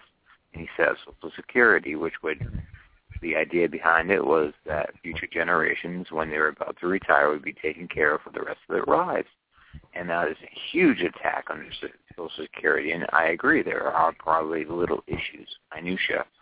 But look at it compared to the War Department. I mean, excuse me, before it was renamed Defense Department funding. If you just flash a little bit of that, you could totally fund Social Security, and I think it's important to have a safety net society where we don't have anything. Something. Well, it gets me is like how they keep raising the age of retirement. I figured that out at a very young age. It's like, okay, well, if your life expectancy is only 60 years old in the occupation that you're in, because people that do what you do say you're a coal miner. Coal miners don't live as long. So they raise the age of retirement, and now you don't retire. You die. That's right. And that's the way it was 100 years ago. That's right. Yeah. Yeah, and that's a part of that whole fuck tomorrow mentality, and we got to get away from that, man. We have to get away from that fuck tomorrow mentality. Well, again, it's mismanagement of government, because the same shit goes on up here too. I mean, one of the issues up here in Canada is employment insurance. Employment insurance has been functional. It's helped people for decades. Since the Second World War, there hasn't been a problem. But then in the 90s, the government of the day started taking the surplus from the unemployment insurance fund and rolling it over into general revenues so they could spend it on what they wanted. There you go. As this kept going on, all of a sudden, oh, well, the rates that you have to contribute are going up. And then they keep going up, and they keep going up. And then all of a sudden, oh, well, the eligibility is shorter. You're not going to get on unemployment insurance for as long, and you have to work more hours to even get it now, et cetera, et cetera. So right now in Canada, apparently, there's more money being made in a year in Canada now in wages than there ever has been before. But unemployment is rising, and it's harder to get unemployment insurance now than it ever was before. So how the fuck does that make any sense? It doesn't. What makes sense is that government is stealing all that fucking money. And that's also what's going on. Really is corporations, so it's the international corporations that have no allegiance to any country, that are supranational, if you will. Like BP. Yeah, BP. Name it. You know? I'm constantly watching out for BP because, like, there's been so much stuff that's happened in the United States, and I'm like, why are we in the United States letting British Petroleum get away with it? We wouldn't let our own companies get away with this, but, oh, it's British Petroleum. We're going to let you get away with it. Remember the South Park episode where they had the BP guy and he was apologizing and, like, by the fireplace and shit? All right, well, Trey Parker or whoever it is, they did a really great point of what you were talking about, which is to get away from the future myth. The promised land in the future that's going to come, you know, which was actually what the first premiere of Doctor Who was all about. So I won't get into that. But it's all about, like, oh, you know, you're going to do this, and then you're going to get this, and then you're going to get Social Security, but none of that's for certain. So you got to live in it now because, like, you're going to be dead before you even get to that level, you know, where you... Right. Going to retire, and who knows? You could get your retirement tomorrow, you know? Yeah. Well, like when I was a kid, I can remember like space travel, you know, visions of the future. We were going to have domed cities on the moon and a colony on Mars, and you know, and so far I'm really disappointed in that because what have we thrown up there? Okay, we got a couple Tonka trucks on Mars. Yeah, but we don't know them. There might be a black operations secret space program. I'm just praying every day that, you know, I see NASA tweet, the Mars rover found gold. Oh, yeah, yeah. The instant that happens, dude, we're on our way. The reason the space-age future got abandoned is because there's too much war to be fought here. War costs money. Yeah. Yeah. Hey, I'm reading, that's it. By the way, which you guys should all, have you guys read Dune? Great movie, book, amazing book, more than it is a movie. It's incredible. It's all about this. It's all about politics and grand schemes where these people plant prophecies on different planets so that the people there will recognize these prophecies, and then when they arrive, they have their worship of gods and stuff and have control of their resources, which is actually water in the future.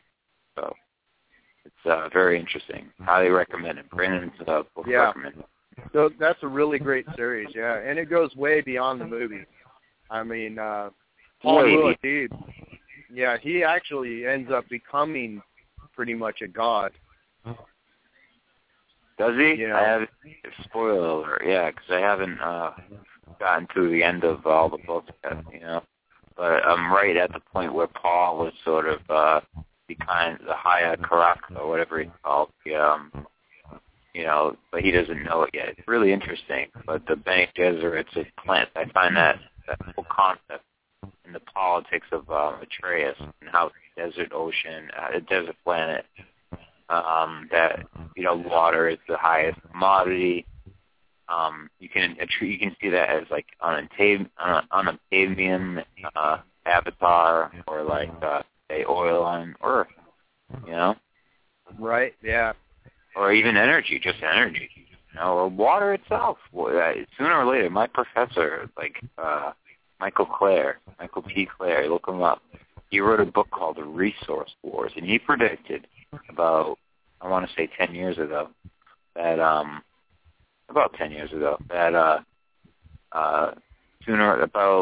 by the year 2020, we're going to have a resource war over water, clean, and it's already, you see it happening in California right now, where they're having like drought and the water shortages and all this stuff and blah blah blah. It's going to stop there. They have testing grounds, like Canadian Glenn was talking about. Started the Canadian basically Social Security thing, unemployment insurance or whatever it is. They started messing with that, and they mess with it in other countries first, and then they bring it to the U.S. to see how it acts and works. And they already have it figured out by the time they bring it to the U.S. and how they're going to plan it and strategize it and everything, man. Like, this is something we got to wake up to and, like, look at it and kind of stop. It's really serious. Like, the topic of the New World Order is true. It doesn't matter if you, like that first caller said, that it's all in our head. No, it's not all in our head. It's in reality. This is a truth. This is true that there exist people that do seek profit and do not give a damn about me, you, or anybody else in the world except for themselves. And they live for themselves without any repercussions for their own children. I think we've proven that today. So, yeah. You know, it is real, and, you know, prepare yourselves, and as spiritually, mentally, physically, as much as possible, you know, because look at the trends that are happening. But at the same point, man, you got to laugh, you got to take a load off, and that's the best way to fight everything, I think. Speaking of laughs, let's get on to another topic. And that is that the government published a detailed instruction on how to safely roast marshmallows. That's right. What? The United States... Yeah, no, listen. The United States Forest Service on Friday published a nearly 700-word article on how to safely roast marshmallows. As one might expect, the article is riddled with safety tips that might, you know, make you think twice of even carrying matches into the forest at all, let alone actually igniting a marshmallow and putting your family's life at risk with a goddamn marshmallow. Now, I always liked to get my marshmallow just to the point where it was on fire, and then blowing it at my sister. Blow it out real quick. Oh, God. That's illegal. Well, maybe so that it would catch her clothing on fire, and she'd run around and scream, had a good time. You try to get some skin, get it to stick to the side of her face or something, like napalm. Oh, God damn, dude. That's fucking torture. I'm pretty sure that qualifies as torture. That just makes the whole camping trip worth it. Yeah, man. Come on. Maybe that's because marshmallows are probably 55% petroleum-based now, and they're much more volatile. That's why they had to come out with this. Yeah, that's right. So let's go through some of their safety tips for fun, because this is fun shit right here. Marshmallow roasting safety tips. How did we end up here? Fucking, because I said so. That's how. Fuck you. I said so. All right, so first it says, this is the fucking article. It says, first, let's talk safety. Never start a campfire when there are fire restrictions in place. The restrictions are put in place for your safety and blah, blah, fuck you. We all know that shit. It also warns that children should be given a stern talking to before any of the, quote, fun begins. I guess that was aimed at me, I guess. That's right. That's right. A nice talk. I think a stern talking to. All right. So some experts advocate a 10-foot rule between young children and a campfire. Fucking, how are you going to roast a goddamn marshmallow from 10 feet away? Right. First of all, and second of all, how do you know how big the fire is? Right, like you're going to fucking like get some scientific equipment out that's going to like figure out the average fucking radius of the flame at the time. Shit. Right? There should be a cell phone app for that. It probably is. Right? Let's see. Okay. Finally, the article goes down to 300 lumens. I'm sure the article goes down the app too. Finally, the article gets down to marshmallow basics and starts recommending the use of a roasting stick of at least 30 inches.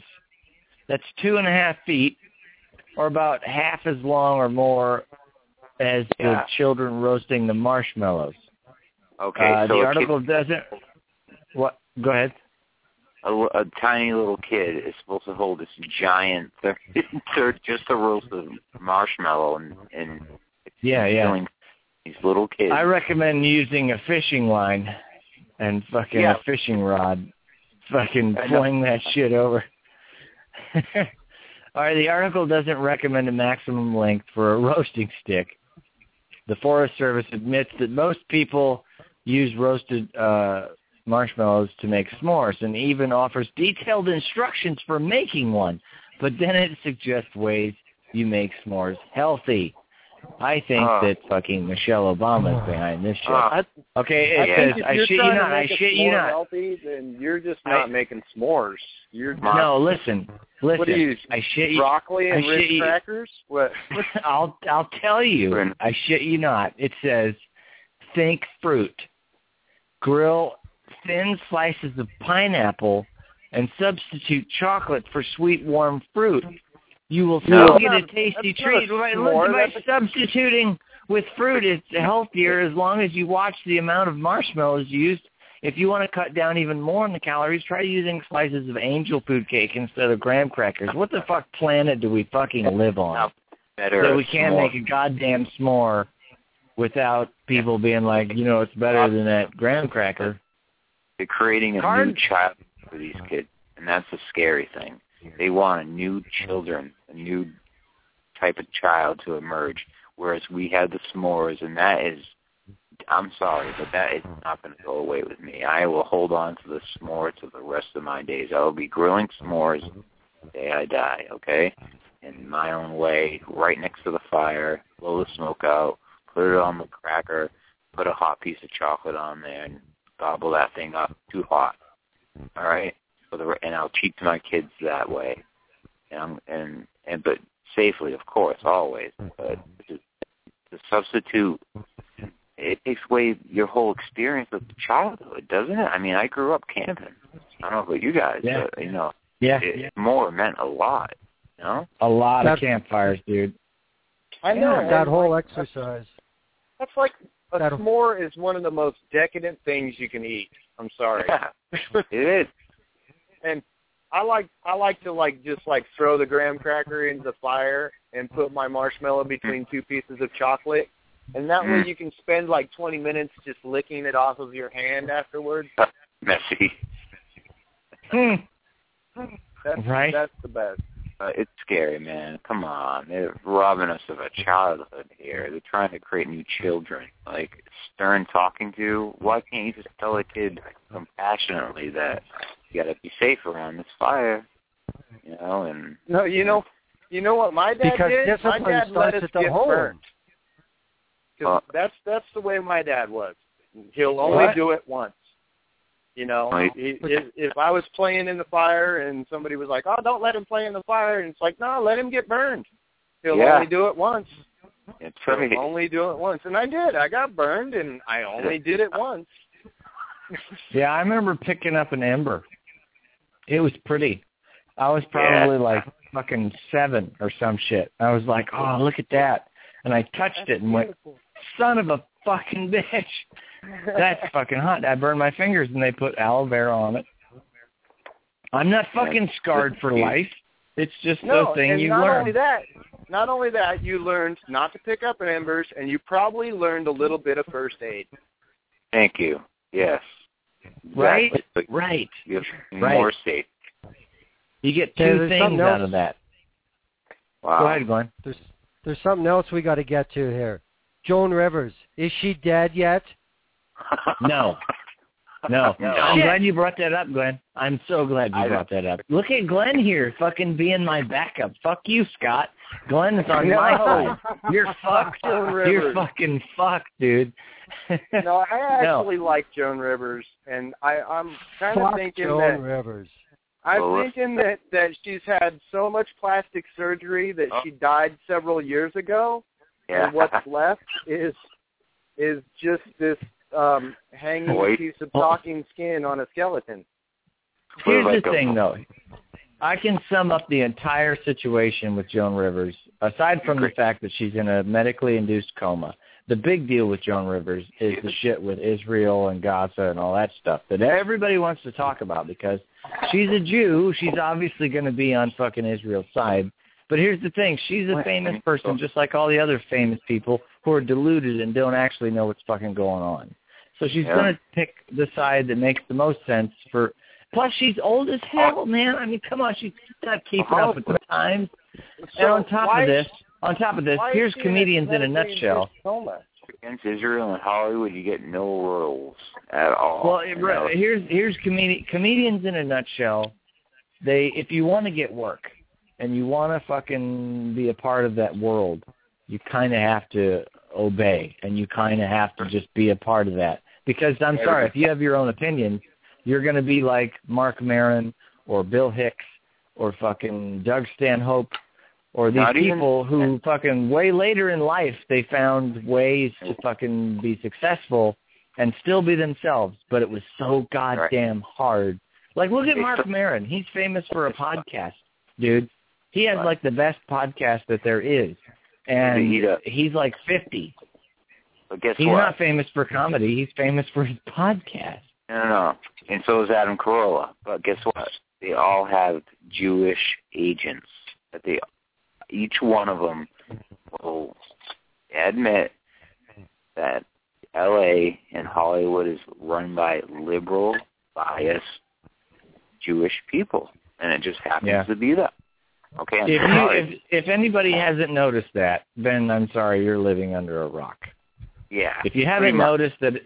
A lot of Hollywood is pretty much a lot of Jewish people, a lot of liberal bias. I mean, look, if you just watch Comedy Central, you go, holy son of a bitch, do they ever get anything but fucking other than liberal comics on the shows?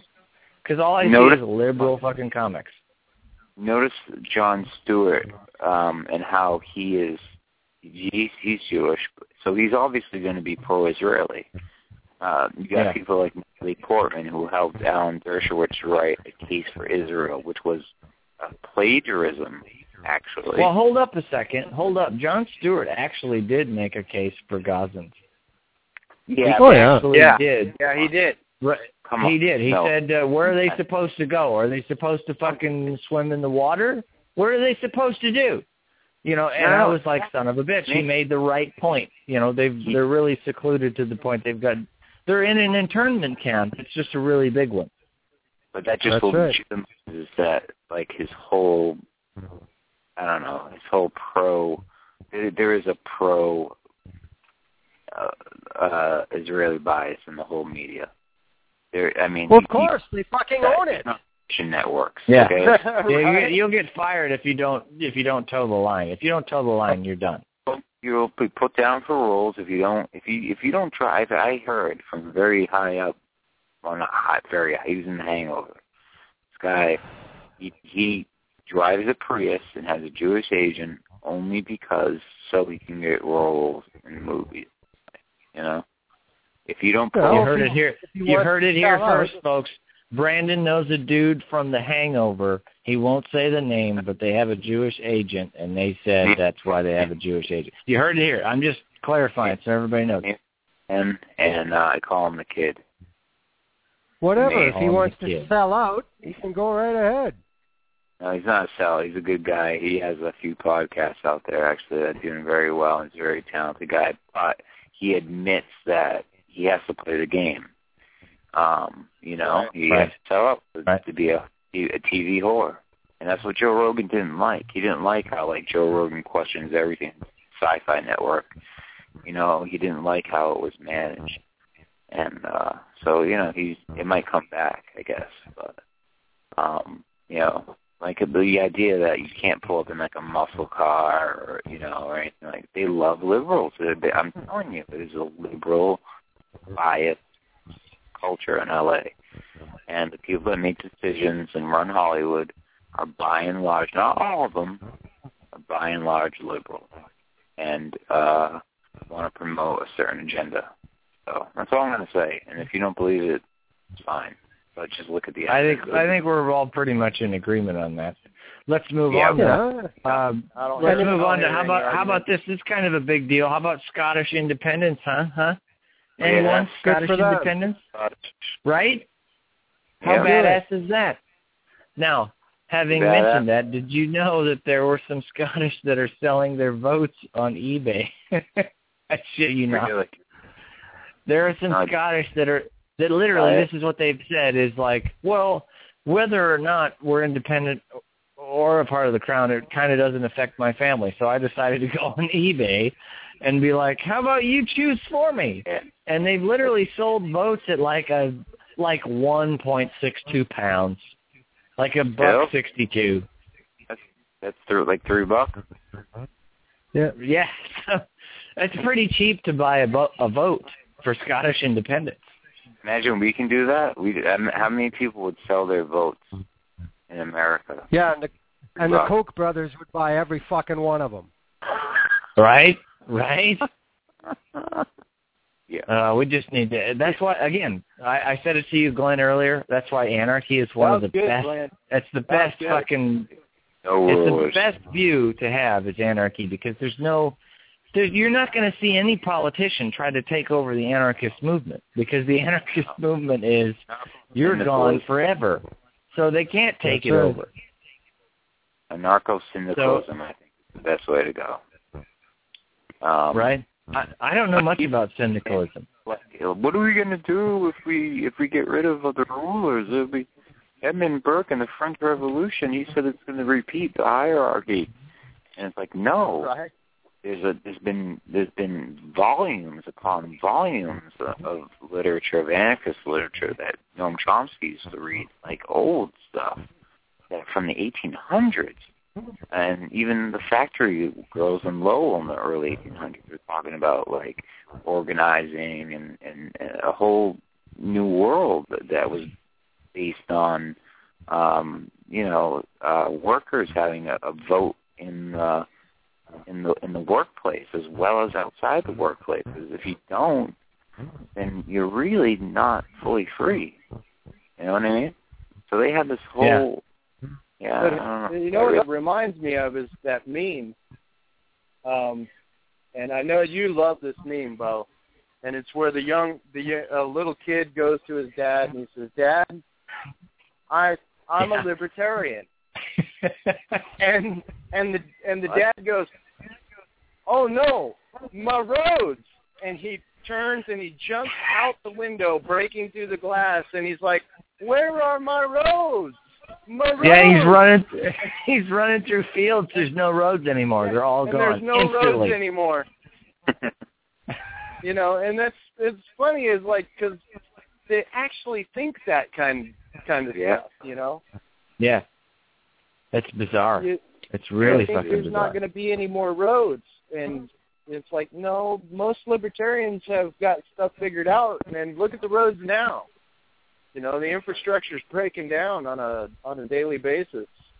Yep. And we have solutions. Economic development. I mean, I'm talking about the nitty-gritty. Like, there's this... the solutions don't line their pockets with money. That's the problem. That's right. You guys ever hear Z-Nut or Z-Magazine or anything like that? No. Well, they're a great place out of Boston. They have a whole thing. It's in, this guy wrote a whole. It's called Par Econ, the economy of the future, and he draws on the anarchist literature and shows how old and ancient is actually the system of being and system of setting up. Shipping and everything from food to just resources and how everything could be managed, and it's just an alternative model of economic development that's based on anarchist, socialist, anarchist roots. And it's beautiful. I mean, look at even Edward Bellamy's, I don't know if you guys have ever seen it because it's so suppressed, it's called Looking Backward or Looking Forward. This guy wakes up in the future and it's a utopia where it's kind of based on anarchist, anarcho-syndicalist principle, where like you go to a labor camp for you go to this army, and all you do from the age of 24 or 22 to 26 or 25 or something like that, you work in this, helping people with food, and it all works, and that's it. And then you get to retire, enjoy pursuing whatever you want, poetry, music, for the rest of your life. You're guaranteed a home and land, and there are models out there, and people like to think that. As simple as Bill Hicks' idea, if we just stop waging war and creating war and doing this, and take all that money that's spent on that, and we could feed and clothe every individual on the planet, nobody left behind, and we could explore space forever. Yep. Yeah. Hey, speaking of space, dude, did you hear about the first robot astronaut that was lonely in space? Did you hear about that shit? No. What? Yeah, they sent a fucking robotic hang on, let me pull it up. First robot astronaut lonely in space. It was a little tiny robot, but it was completely automated and shit. And let's see, they sent it up to accompany a Japanese commander of the International Space Station. He was the first one to be the Japanese commander of the International Space Station. And so they sent him up there, and he's to test his autonomous conversation functions, right? And so he's up there, and once the captain came back down to Earth, they left the robot up there.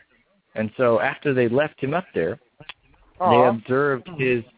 Yeah, it's kind of sad. So they observed his autonomous conversation functions, and he actually said, I think I felt lonely with my companion gone.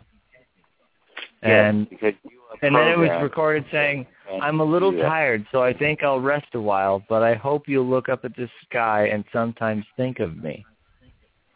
Okay. If that hadn't been written by the programmer as an algorithm into the program, he would not have said that. Okay? That's either way. People's emotions. I mean, it's autonomous, though. It picks the conversation that it uses automatically based on what's going on. So I don't know. I suppose it makes sense to say, like, if there's nobody here, I'm going to have it seem sad because I'm the programmer and I'm fucking sad. No one's in the room with me. Well, the Japanese have always programmed their robots like that to have human characteristics like that. They've always done that. Tamagotchis. Right. Mm-hmm. Yeah. So you guys don't think it's surprising at all? You had to take care of like a little pet or something, a little dog, and it would get lonely and sad if you didn't, or... Yeah, what were those called? Those little keychains, the Gigapet. Tamagotchi, I thought, yeah. The Gigapet, something like that. Yeah, they had many of them, many different. So, no surprise. Yeah, there were many iterations of those. That's true. But good point, because like now that's on a large scale, that's getting people to think like, wow, like it's like Wall-E, it's like. We saw it in the movie Wall-E, where he was alone and he found Eve, and then you know what I mean. And like, so we're thinking, oh, it's just like the movie Wall-E. I can relate to that. Monkey see, monkey do. Predictive fucking programming. 101. So you're saying this is another one of those incidents of Hollywood quote predicting, even though it's not prediction. It's we know what's going to happen. Because we're doing it physically, actually pulling this off. And that it, no, the concept for Wall-E was around when Walt Disney was still alive, I guess. That was one of the last ideas that was pitched to him. I didn't know that. And, yeah, that was like one of the last ideas that was pitched to Disney himself. Wow. And they thought that the public wouldn't be able to handle the concept, and they wouldn't understand, you know, robotics and tech, and yeah, right.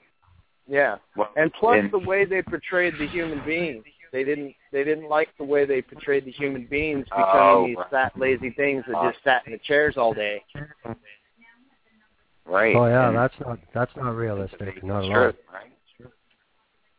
Right. You know, like, because like when the captain first, you know, finds out, you know, about her, he starts researching it, you know. Mm-hmm. And he doesn't realize how much he really doesn't understand about where he came from. Right. Wow. I didn't know that. But yeah, so like even like Kubrick with the AI. Yeah, my kids told me that actually. Yeah.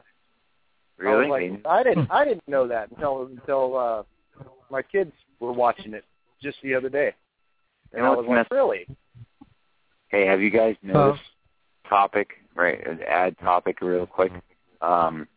These dance moms. You're adding to the topics? That's not allowed. You're not allowed to add to the topic. You can add anything you want. Just a quick one. This dance mom show, okay? All right. Have you noticed that like these little kids will come out in like bikinis and like very, very suggestive poses and like. And very sexy, like imitating like Beyonce being with like a thong and like. You ever notice this stuff on TV? Is it like hosted by Pedal Bear or?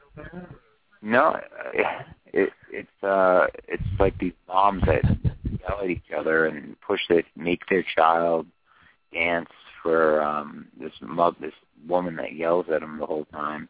And then they get out there. Oh, you're talking about that's like, what is it, Toddlers and Tiaras? No, there's that show. Like sounds like some shit on TLC. Fuck that whole network. It's on E. I think it's on E, dude. Same fucking garbage. Fuck that network. Fuck every network. Dude, it's right? Like fuck the networks. That kids are getting progressively younger. And more sexualized as and younger is what I've seen on the media and TV and stuff. Like MTV, I retweeted an MTV tweet, and it showed you got to check it out. It's like it's like a new diet pill, like Katy Perry endorsed or whatever. Who cares? And it's that's like these women out there that are teaching their 2-year-olds how to torque. But really? Yeah, dude. It's all pedophilia, though. Like even Crowley said this. Like this will be the age of the child, the age of Horus, the aeon of Horus is coming upon us, and this will be of the sexualized child. And even Kevin. The younger you train your consumer, the longer they will be a loyal consumer. That is correct. About. Right, that's and then that's the way the brain works. Yeah, that's the way the brain works. Like it's all sexualized multi. That's why McDonald's put playgrounds in their fucking restaurants. Yeah. That's right. Wait, what? Whoa! Stop. What do you mean? That's why McDonald's put playgrounds in it. I don't understand that statement. Explain. Well, what Glenn said: the younger you train your consumer, the longer and more loyal that consumer will be. Yeah. The kids. All right. The kid bitches and complains they want to go to McDonald's and jump on the fucking Mayor McCheese, so the parents take them, then they grow up, and they have kids, and they remember all the great times they had at McDonald's. So where do they take their fucking kids? Right. Yeah. Wow. And I work with... I guess I'm the exception that proves the rule, because I did that same shit as a kid. And I'm fucking almost 30 years old, and I've told my kid, we're never fucking going to McDonald's. That shit's poison. But it tastes good. And I'm like, I don't care that it tastes good. Fucking antifreeze tastes good, and it's poison. That's right. It doesn't matter that it tastes good. There's all kinds of poisons that taste good. How do you know antifreeze tastes good? That might. You want to hear that story? I'll tell you that story. Shit. I worked. I was in auto mechanics class. I was in auto mechanics class, right? And we had the one guy that was the crazy guy, right? He was the dude that was like fucking out there. I mean, it was to the point where you're like, I'm in high school, but I feel like if I wanted to buy a kilo of heroin, he would know who I should talk to. That's the guy, right? So, like, I think we all had one of those guys in high school, I might have been that guy in high school. Oh, shit. That's my guitar player, folks. Anyways. So, like, he fucking would, anytime we had to fucking use antifreeze or fill up a radiator, etc., he would fucking dip his pinky in the antifreeze and lick it. And I was like, what are you doing? Are you nuts? And he was like, it tastes good. I'm like, nuh-uh. He's like, no. Yep. And then he says, haven't you ever heard that people kill themselves by drinking antifreeze? The reason they do it is because it's fucking sweet. It tastes really good. It goes down easy, even though you're going to die. And I was like, what? And he's like, dip your finger. Just get a drop, and it won't hurt you. And I'm like, and I was like, all right. So I dipped my finger in, and I swear to God, it's like really sweet. It's. And there's also like a murder happening behind the scenes in somebody's room. Who the fuck is what is going on? Somebody's dying. Plotted. Well, that's antifreeze is one of the oldest ways around to poison animals. Just put antifreeze on a piece of bread or something and put it out. Any dog or cat or fucking rabbit or anything, they'll eat it. Oh yeah, they'll eat it. Right. Well, I learned it from The Simpsons. When Bart went to France, the French were putting antifreeze in their wine. Did they? I don't remember that part. To make it taste better, and Bart found out about it. And then I was sitting there going, why would they do that? And apparently you can get drunk off of it. Wow. That sounds like some, alchemical. Yet another reason why people would take that to commit suicide. Not only do you get wasted, it tastes good, and you're just not going to wake up, so it's kind of pleasant. Well, at least I know how to go now. Yep, propylene glycol. Moving on from the depressing topic of suicide, how about we kick it up a notch, and we move on to, let's say, the U.S. hikes the fee to expatriate. Did you hear about that shit? No. Apparently, they raised it 422%. If you want to renounce your citizenship, that's how much more it is now to no longer be an American. So, what? Guess who that excludes? That's right. It excludes poor people. If you're poor and you no longer want to be an American citizen, I'm sorry, but you can't afford that. Why don't you just fucking leave? Want to be, you know? Well, anybody who's poor, why are they doing that anyway? So why don't you? Well, I mean, you kind of don't have to, but there's like an exit tax. I don't know if you've heard of this shit. There's an exit tax. Yeah. Fuck off. I know, right? That's ridiculous. And I don't know if anybody remembers this, but that crazy fucker, Ron Paul, remember that crazy fuck who was nuts and shit? And he said the shit on the fucking debates, like, I'd be a little bit more worried about a country wanting to keep you in than preventing people from coming in. He had some moments, man. Too bad. And people, and when he said that, everyone laughed at him. And look at this shit now. He was fucking verbatim on the dime. Sorry, folks, but Ron Paul was right, and you're all fucked. And you should have listened to the guy. Yep. Ron Paul was right about a lot of fucking things. Yeah. Yeah. Yeah. I wrote a song about that. The man who could save us. No shit? Yeah. I don't think I heard it. Yeah, I sent it to you. Oh, wait. What did you say it was called? Remember, I told you, because I just wrote the beginning of it. It's like an intro. Oh, right. And I couldn't come up with anything else. I feel like an asshole now. Yeah, that's one of those ones we're going to have to get together for. Yeah. Some songs, dude, you just have to jam out. There's just no other way. You really need the other person right there, and you need to really get to business, man. You got to get in a space where everything's cool and you're relaxed. It's something that, you know, send somebody, then you send it back to them, they send it back to you, and that's cool, too, if you're on a wavelength, but getting together, there's nothing like that, man. You can we need to get that kickstart going, man, so we can get together.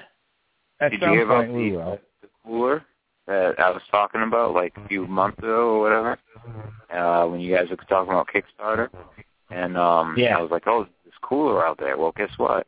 It made $0.4 million or got $10.4 million, and it's off the potato salad, the cooler I was talking about with the blender on top, and you can plug it in his radio, and I told you about that, and I said, watch out for it, because you guys just saw a Kickstarter. You know, That's what I'm telling. And Bo's like, well, other bands have tried this and that and this and that, and it's like, you know what? Those other bands, for one, they are not Blue Vino. That's right. Okay. For two, look at the stuff they're trying to do. You know, it's like, you know, we need $1,500 for a new amp. It's like, okay, well, you know, you could probably save up that amount. And I'll tell you what, Bo, I will say it on the Kickstart too. If we reach the $50,000 mark, I will ride to Ohio on my scooter. Oof, that'd be awesome.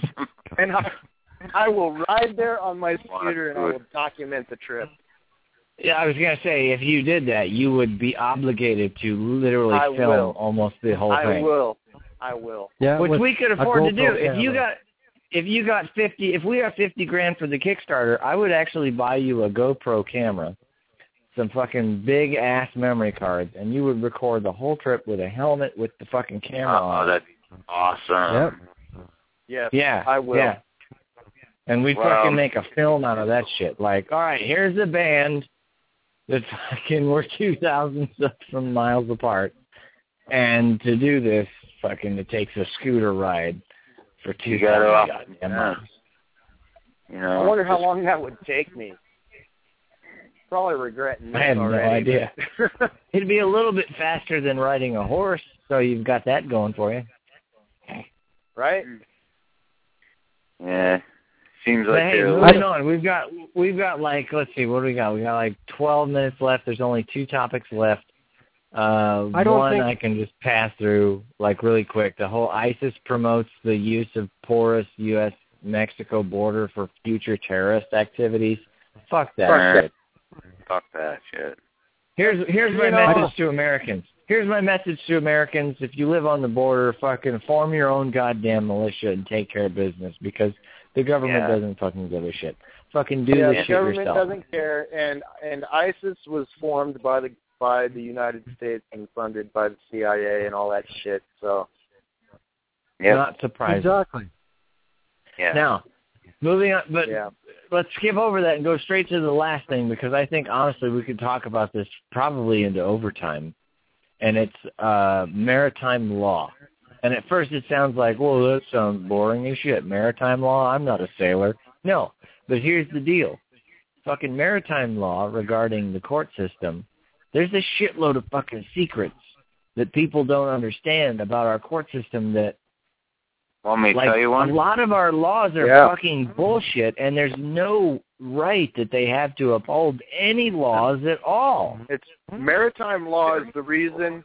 The reason your name is in capital letters on your birth certificate. No, I wasn't even going to say that. Right. But what were you going to say? I can lecture on this, but just very simply, when you go to court, okay, the judge comes in, look at the flag that they have up, the state flag and the United States flag. The Jolly Roger. It's the Jolly Roger because it's encased in fucking gold fringe. Well, but listen, here's the thing to pay attention to. The surroundings of the flag, as opposed to like a normal flag that you'd see in a park or wherever, is covered by like a golden thread all around. That's what I just said. Yeah. Oh, you did. A gold fringe, You know what that means? that mean? It says right here, the Jolly Roger in maritime law means if you come upon a flag that is not recognized in international law, it's a pirate flag. Anything attached to Title IV, USC 1,2 flag, meaning gold fringe, it mutilates the flag. And under Title IV, USC 3 carries a 1-year prison term. The gold fringe is an added color and represents color of law when placed upon the flag. The fringe is a mutilation. It suspends the Constitution and establishes color of law. The gold fringe flag that utilizes the color of law and portends to be an American flag is not the American flag. It is a pirate flag, and it is your warning as to whom/what you are about to do business with. Army Regulation 260-10 states that the gold fringe may be used only regimental colors, the president's flag, for a military court martial, and for the flags used at military recruiting centers. And so that means they have... Wait, go on. Okay, you continue. Go ahead. Really, just one quick thing, and this is all I had. I didn't know all that, but I knew some of it. But it's used, it's flown under the British. It was flown during times of war, only during times of war. If you research this, that is only the golden thread is around there. It may have Jolly Roger roots or whatever, and pirate. And I totally believe that, but it means you're at war. And when you step past the bar, which used to be right on a ship, you are actually passing into the captain's ship, okay? And only you can't pass the bar. Only people that have passed the bar can pass the bar. And so there's a lot of hidden secrets. Maritime is the law of the sea, and the law of the land, and the law of the sea is almost it supersedes. And a lot of the language like birth and canal and certificate of manifest, which is your birth certificate, a bank, a river bank, a currency, liquid assets, all money based on maritime admiralty law. That's right. So if you go in there and you accept, and like at the casino, they win 100% of the time. So you come in there, and you sit there, and they'll let a prisoner go once in a while to give, just like the casino, the illusion that there is a winner once in a while. But on the whole, they're winning. Once you even accept their jurisdiction, or even actually the biggest thing is keeping your corporate name. And then, and this has been the topic that I've been getting into with the daily radio show I listen to. I'm an occasional guest on Kate of Gaia. I think I talked about gets way deep into this, and I can send you links to that. But it's a big fraud. It's all in the language. It's a whole spell. They're mocking us. If you take on a lawyer, if you do, like I have a lawyer right now, okay? But because of my car accident, if you do that, you are basically saying that you are an imbecile and are not psychically sound enough. You're not to represent yourself. Yep, you're not fit to represent yourself. And it was and it was because a lot of sailors couldn't read or write. Right. That's it. You got it, man. Now, when it comes to our courts, though, hang on. When it comes to our courts, the flag itself in the court is the court's advertisement of the laws that govern their contracts. That's why it has the gold fringe. If you do not wish to contract with these courts, then jurisdiction must be challenged. In order to correctly challenge jurisdiction, you must remember, it says Gertie versus Logan, which is a court case. But it states, it is an elementary rule of pleading that a plea to the jurisdiction is a tacit admission that the court has a right to judge in the case and is a waiver to all exception to the jurisdiction, which means that if you do plead, you have waived your right to challenge jurisdiction. And when the judge attempts to enter a plea for you, so say you say, nope, I don't think that this court has jurisdiction. And when the judge says, oh, well, fine, I'm going to enter a plea for you. Well, that's when you say, no, you cannot practice from the bench. You're not my attorney, and I don't give you permission to act on my behalf. Yeah, that's right. And then they're fucked. And a lot of judges walk up and they leave the courtroom. And when they leave the courtroom, that is your chance to announce to the courtroom that you have taken authority of the courtroom and that this hearing is hereby over. I had heard. And then you leave. You know, they can still arrest you and throw you in jail because they're tyrannical, and they do. But that doesn't mean you're in the right, or that doesn't mean you're in the wrong, and that doesn't mean they're in the right just because they supersede and they fucking tyrannical fucking arrest you and all that shit. Bow to her. She had a Canadian. She did what you said, and said, "No, I am not the name that is stolen from me on my birth certificate." Right. I was just going to say that I had heard that a long time ago. I don't know when, but it was a long, long time ago that a guy got his case thrown out of court because he proved that the name on all the documents was not his name because it was all in capital letters. That's what I'm talking about. Yeah. Yep. It was not his name.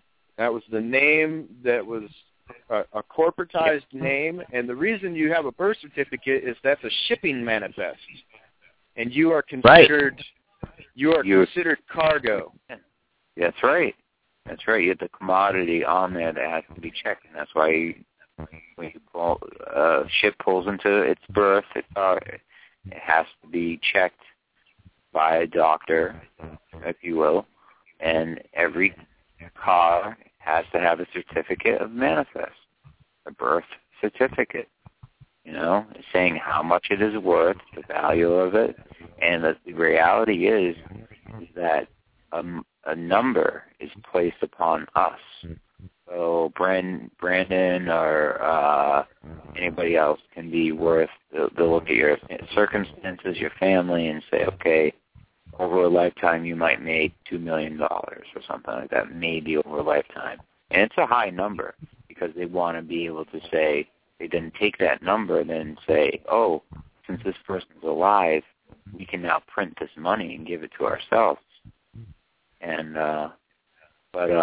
It's a real thing to look into, and I can't explain it all right here. But yes, I'm glad you brought that topic up. Man. I mean, and so that everybody knows, before we go, we got like a minute and a half or something. The website to go to that talks about this type of stuff. I mean, they point you out in a lot of good directions. It's called there's no www or nothing. You just start with stopthepirates.blogspot.com.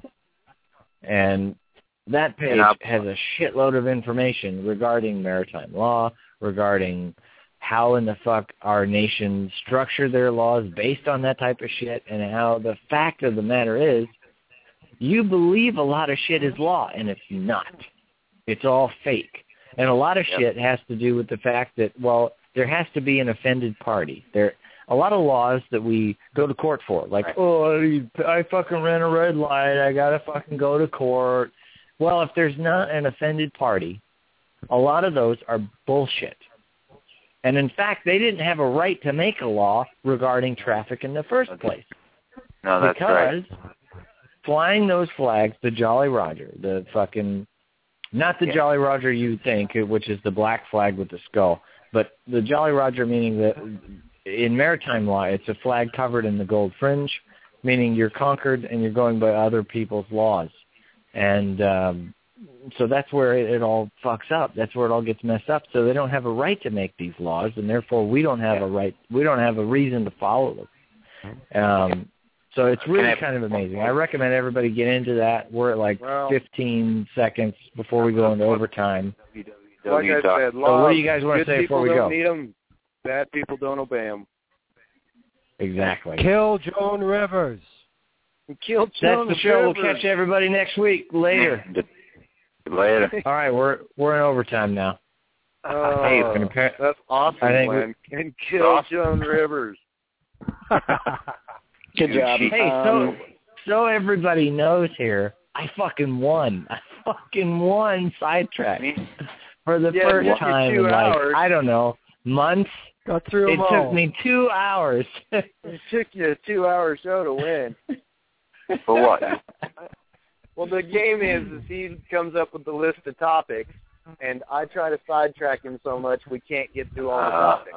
Oh, gotcha. And if he doesn't make it through the topics, I win. But if I can actually the scales introduce him, you bring up good topics. Oh, it's so tipped in your favor. I'm just so susceptible to getting sidetracked. That's even right. If we don't have a guest, I can talk about shit for days. Yeah, talk about one topic, you know. But yeah, it's good to hear you, get through them all. I do like that because it gives a meter to the whole show, I think, and it's good to sidetrack. I love it. It's a perfect name. We need to have some sort of lottery on when that bitch dies. Joan Rivers. She's 81, man. It's any day. It's any fucking day, man. Well, what you mean is a Deadpool. We need to have a Deadpool. Yeah. Like, is there a plug I can pull out, or like, what's the deal here? I don't know, man. But she's tired. She's old. She's fucking living by old ways. Why is she in a medically induced coma? I don't know. Well, here's what it was. She went in for a routine surgery on her throat because her throat hurt. Trying to keep her alive until Disney's head thaws out or something? Or? Well, they're trying to keep her alive so they can keep billing. That's why they're keeping her alive, so they can keep billing. That's why. Yeah. If she was poor, she would have fucking died in the emergency room. She wouldn't even got anywhere. Oh, Glenn, that's a great point. Yes. That's a great fucking point. Yep. How fucking sick is the... Oh, God, I hate this country. You know where I want to move? I'd like to move to fucking New Zealand, where everything they say sounds like they're happy. It sounds like they're pleased every time they say something, right? Like you can go up to... If you're a New Zealander, you could go up to another New Zealander and be like, "Oi, mate, I fucked your mom last night." And they go, "What's that?" He'd be like, I said I fucked your mom last night. Twice I fucked your mom last night. He'd be like, "Well, I'm not happy about that at all. I'm not happy about that at all. That sounds horrible." But it sounds like they're pleased just because of the tone that they're saying shit. New Zealand is one of the hardest countries to emigrate to there is. Oh, I know. Zealand? Is it really? Yeah, it is. Yeah. I mean, you have to prove that you're going to be a benefit to New Zealand. You can't just hop on an air tube and go there, That's where here you're supposed to go before the cataclysm. I could never emigrate there because I have diabetes, so I can't live there because I wasn't born there. Yep, bitch. No shit, dude. Just because of that.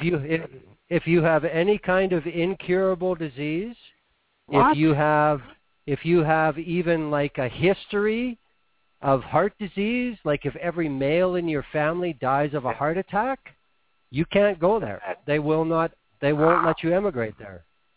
Wow, that's like eugenics. That's almost like Switzerland. Right? Well, they can get away with it.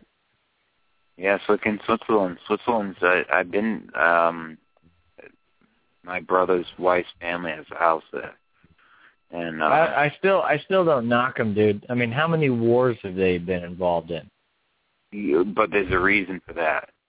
Okay. Everyone the British Empire's been in. You ever see the Red Cross? Have they really? So like New Zealanders like fucking got guns and shit and helped them out, or were they like, yeah, man, we support you and shit from all the way over here, and we're just gonna stay here? Well, I imagine they were used as a port. No fucking way, man. New Zealand was in the First and Second World Wars. They were in the Indochina Wars. They were in the defense of Hong Kong when Japan attacked. Oh, yeah. They're part of the empire. Do you think they would do that now? They seem lazier to me now. They're in the Commonwealth, man. Right. They're in the Commonwealth, they don't really have much for choice. Plus, New Zealand is in Five Eyes.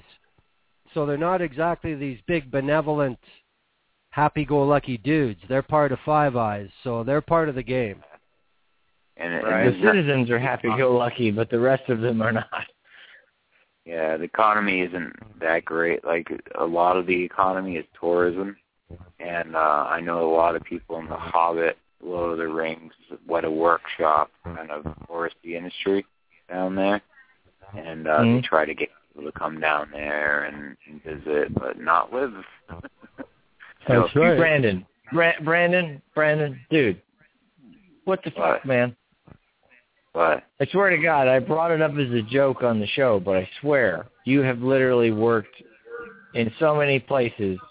Are you like 470 years old or some shit? You're not telling me or what? Are you CIA? Are you serious? Does anyone else notice that he fucking knows people all over the goddamn globe? He's worked in every industry there is. Brandon's our CIA handler. No, because everybody. Is that what it is? You're our fucking CIA handler, and you're not telling us. That's what it is. I'm going to give you a trigger word right now. Okay, Apple. Yellow, brown, and what's the other one? Obey. Right? So, okay, I'm go kill it. I am the worst slave ever. Right? No, but I don't know. I guess it's just because people like Tolkien, I kind of connected with them, and Lord of the Rings was shot in New Zealand, and Hobbit is right. Too. Oh, I know. I'm just surprised that you know people that were there. And on top of that, you were a fucking African pizza delivery driver and all the other shit that you've been. Yeah, man. And a lot of shit I haven't even told you yet. Oh, please, save it until it's topical. I'm not going to say it on air either. Because it's far more enjoyable as a surprise. I do enjoy the surprise. Like Lord and does the same thing. For Frodo, he must think this is a surprise for him. He didn't tell him right away. But you can tell me. I would love to know. Please. Yeah. You're there, dude? You're fucking there? Have you just been quietly listening the whole time? I've been here the whole time, dude. Holy shit. This is the quietest I've ever heard, Dalek. Exactly. Wow, dude. And also, so you were like a fucking ninja. You said to fucking rebel. Go ahead, what? I'm pretty upset what you said to Rebel. You mistaken it as if I would say it. What are you talking about? Well, wait a second, just a moment. Are you talking about Rebel Radio? Yeah. Yeah, that guy was bumming me. He was bumming me the fuck out. Holy shit! He wanted me to say nigger and shit on the air, and I'm like, I don't. I'm sorry. Like, even if I said nigger on the air, I just don't see that being hilarious. It's not going to pick up the show and be like, no, it's a comedy show because I said nigger. I prefer the term moon cricket. I know. It's just that, yeah. He just wants to have fun, you know. He was expecting a comedy show, and I don't know. We didn't advertise it as a full-on, we're going to joke 100% of the time. I will make that the topic next week, make the topic of the word nigger. We can actually have a good discussion on it, you know? Yeah, we could have done that. That's true. That's a good idea. Then I can say moon cricket and get away with it. And moon cricket, and that can... Talk about the... Well, to be honest, I've never in my life heard the term moon cricket ever, and I feel like you're making that up just to be like, you didn't know this, but there was a time when that was a derogatory term. Well, there was. It was at one time, yeah. Oh, by the way, I went to a K church when I was a kid. That was just rebel being rebel, that's all. I know, right? He's just trying to drum up some action for his season premiere tomorrow night. That's all. No, well, I was going to say, Glenn, hold up, everybody. Glenn, you were there. I'm pretty sure this is the same guy that I got completely wasted on his show, right? And talked about anarchy. That's the same dude. Okay. Well, so let me surmise this for some people that don't know what I'm talking about. It was probably a Friday night. He had a show going after our show. It was way later, and I decided to continue drinking and staying up late. And I joined the show. Yeah. And it went south, but it didn't go south on the air. It went south after the air, where we were all like in the, you said the green room or something like that. That's where everything went like intense. But before then, it was fine because it was all like, hey, this is what I believe. Haha. And we were all like, all right, we get it. And then later it was like, dude, you don't even understand. I live in the city. And I was like, dude, I lived in Vegas. That was the city. And fucking it still didn't help because the fucking... They're like, no, you need the police and you need the government and you have to have a government. Otherwise, fucking people die and shit. And I'm like, but I lived in a city and the cops would be like, I'm sorry, we're on calls. So you're just going to have to let that robber break in and kill you. There's nothing I can do about it, dude. So he was for... And they were like... No, the issue was... And this is the same guy that was a nigger. Wait, let Glenn talk. He was there. Oh, sorry. No, the issue is that, you were hammered, and he was just fanning the flames, that's all. He was saying shit that he knew you wouldn't agree with. Yeah, and right. He was just trolling you, Bo. Yeah. Yeah, he was just winding you up, that's all. Yep. Which, the weird part about it was that he followed us beforehand, and I had been on his show before once, and he followed us. And then this time... after that show, apparently I rubbed him in such the wrong way that he was like, fuck that guy, and he unfollowed me. And I was like, damn, what did I say that was so offensive that he unfollowed me? And I don't remember being that offensive. Don't worry about it. You know, I honestly don't put it past myself to be that offensive. This girl, Jamie, Freeman, and this... girlfriend Jamie, she was worried. She was going to have a full rebuttal tomorrow night on her podcast about like critics and YouTube comments. And I said to her, I was like, don't spend your time on these people. These people live off misery and try to bring you down and wind you up, and just so they can gain legitimacy. Don't even give them that legitimacy. So that's my advice. Yeah. That's what I was saying. That's one of the things Twitter's taught me is, like, sometimes you just got to let shit go and move on. Yep. That's it. All right, so hold up right there. Freeze right there. Dalek, are you still there? Yes, I'm still here. Good, because that's exactly the point you needed to hear. I think we covered the ground, so let's move on, right? I know.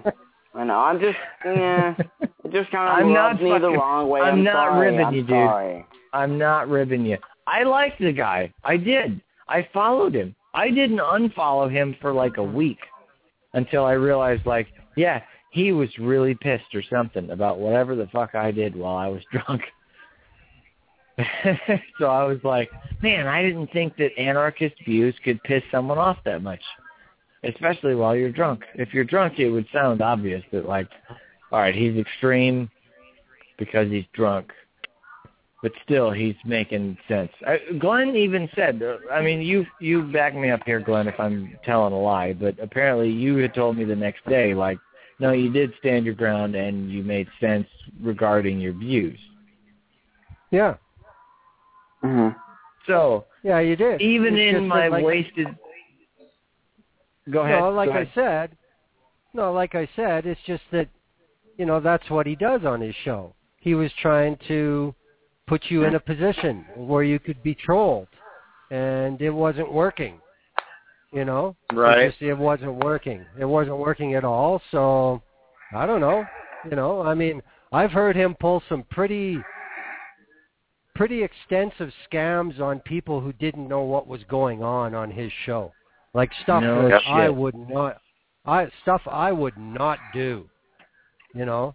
And there was even a couple times I was on the show just kind of sitting there like, oh my fucking God, I can't believe they're going on with this. And, you know, I just stayed right out of it, you know. I figured, holy fuck, if this guy ever finds out where he can find you on Twitter, et cetera, you're going to be fucking hearing about this. So, you know, yeah, whatever. Yeah. You know, that's just, well, I mean, he did Russell League Radio. So, I mean, you know, look where he's coming from. Yeah, I know. Oh, I know. And I knew where he was coming from. And, dude, I'm a rustler. I love fucking Russell and Jimmy's. I understand that. But at the same time, if you want to press me you, for... I'm proud of you, Bo, that you didn't pass out at the controls tonight. I'm proud of you. Because we're fucking like almost 3 hours in. Yeah. Because that's what I was thinking when we started. I was like, man, 2.5 hours. Bo's going to pass out. I was surprised. No, I had this whole day planned, dude. Like, I made sure that the booze that I was drinking tonight was going to be limited. I haven't even gotten through the end of the limit of the booze. So, like, I'm doing pretty good right now because I haven't hit the end where it's like, all right, now I'm at the end. In, like, 10 minutes, that end is going to hit my intestines where it gets absorbed. And that's when the fucking drunkenness sets in. I'm not even there, so... To be honest, I'm trying to cut back. Yeah. Yeah. Just because, you know what, I'm almost 30. Yeah. I don't think there's a reason to continue and shit, you know? Yeah, I gave up I used to drink wine a lot and only had an occasional glass of wine every now and then, you know, and beer and... hard alcohol. That's an old great while. Oh, I quit drinking because I can't afford it. Right?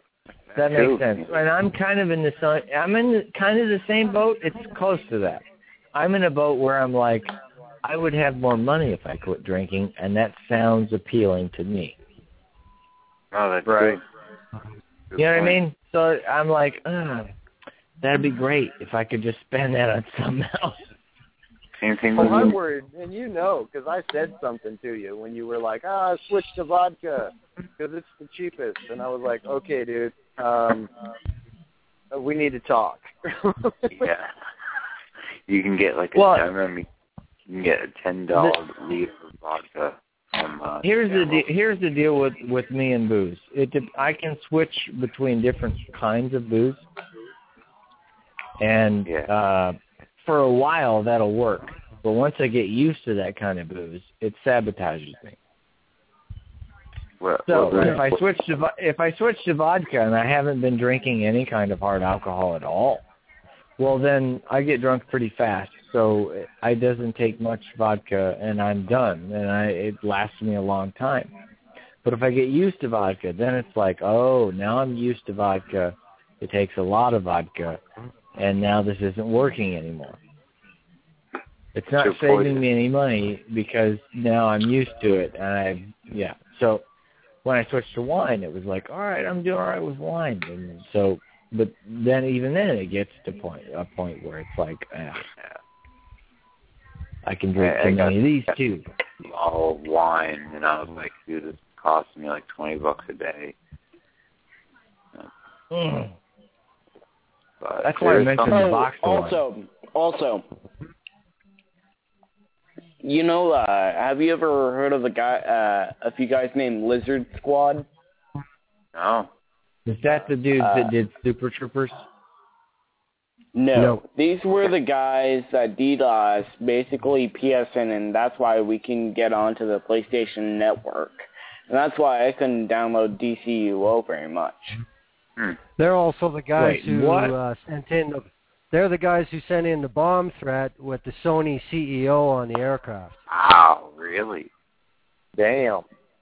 Also, they also DDoSed the PlayStation Network. Right. Yeah, I heard about that. Wow. Those guys are up shit creek. Damn. And that was like some sect of anonymous, correct? It's just a bunch of script kiddies is all it is. It's a bunch of fucking kids thinking they're having a good time. Yeah. I love that. A bunch of script kiddies. That's great. I'm going to use that, Glenn. It's so smart. That's what they are. They don't know anything. They're going to be up shit creek. They weren't very effective. Well, today. I love you guys. You guys are great. I'll see you next week, man. Thanks for having me on. Extended show. It was a great show. And, right on. Yeah, dude. Hey, it's good talking to you guys, man. Have a good time. Right, I just got to go. All right. We'll talk to you next time, dude. All right, man. Until then. Cheers. Troll me on Twitter. Later, man. Yeah. Later. As for the rest of you, I'm not hanging up yet. If you're not hanging up yet, I'm not hanging up. Nice. Oh my God, you sound like a bunch of fucking schoolgirls. I'm not hanging up. No. You're not hanging up. No, fuck you. You sounded like you were hanging up because you were like, "Hey, I'm off to do some shit or whatever." That's why I said that, because like it sounded like you thought maybe perhaps the show was over. It's not fucking over. Until I'm say it's over. I'm actually counting my change up to go get some beer, I think.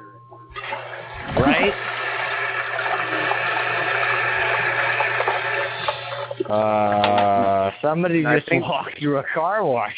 I think AnCap Dalek just attacked the TARDIS. I don't know. What the hell is going on, man? Glenn, are you still here? I have to eat a peach. Yeah, I'm still here.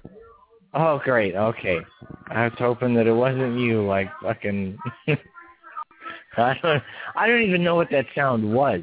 So that was me hoping that horrible things didn't happen to the people on the other line. Don't worry. It was me.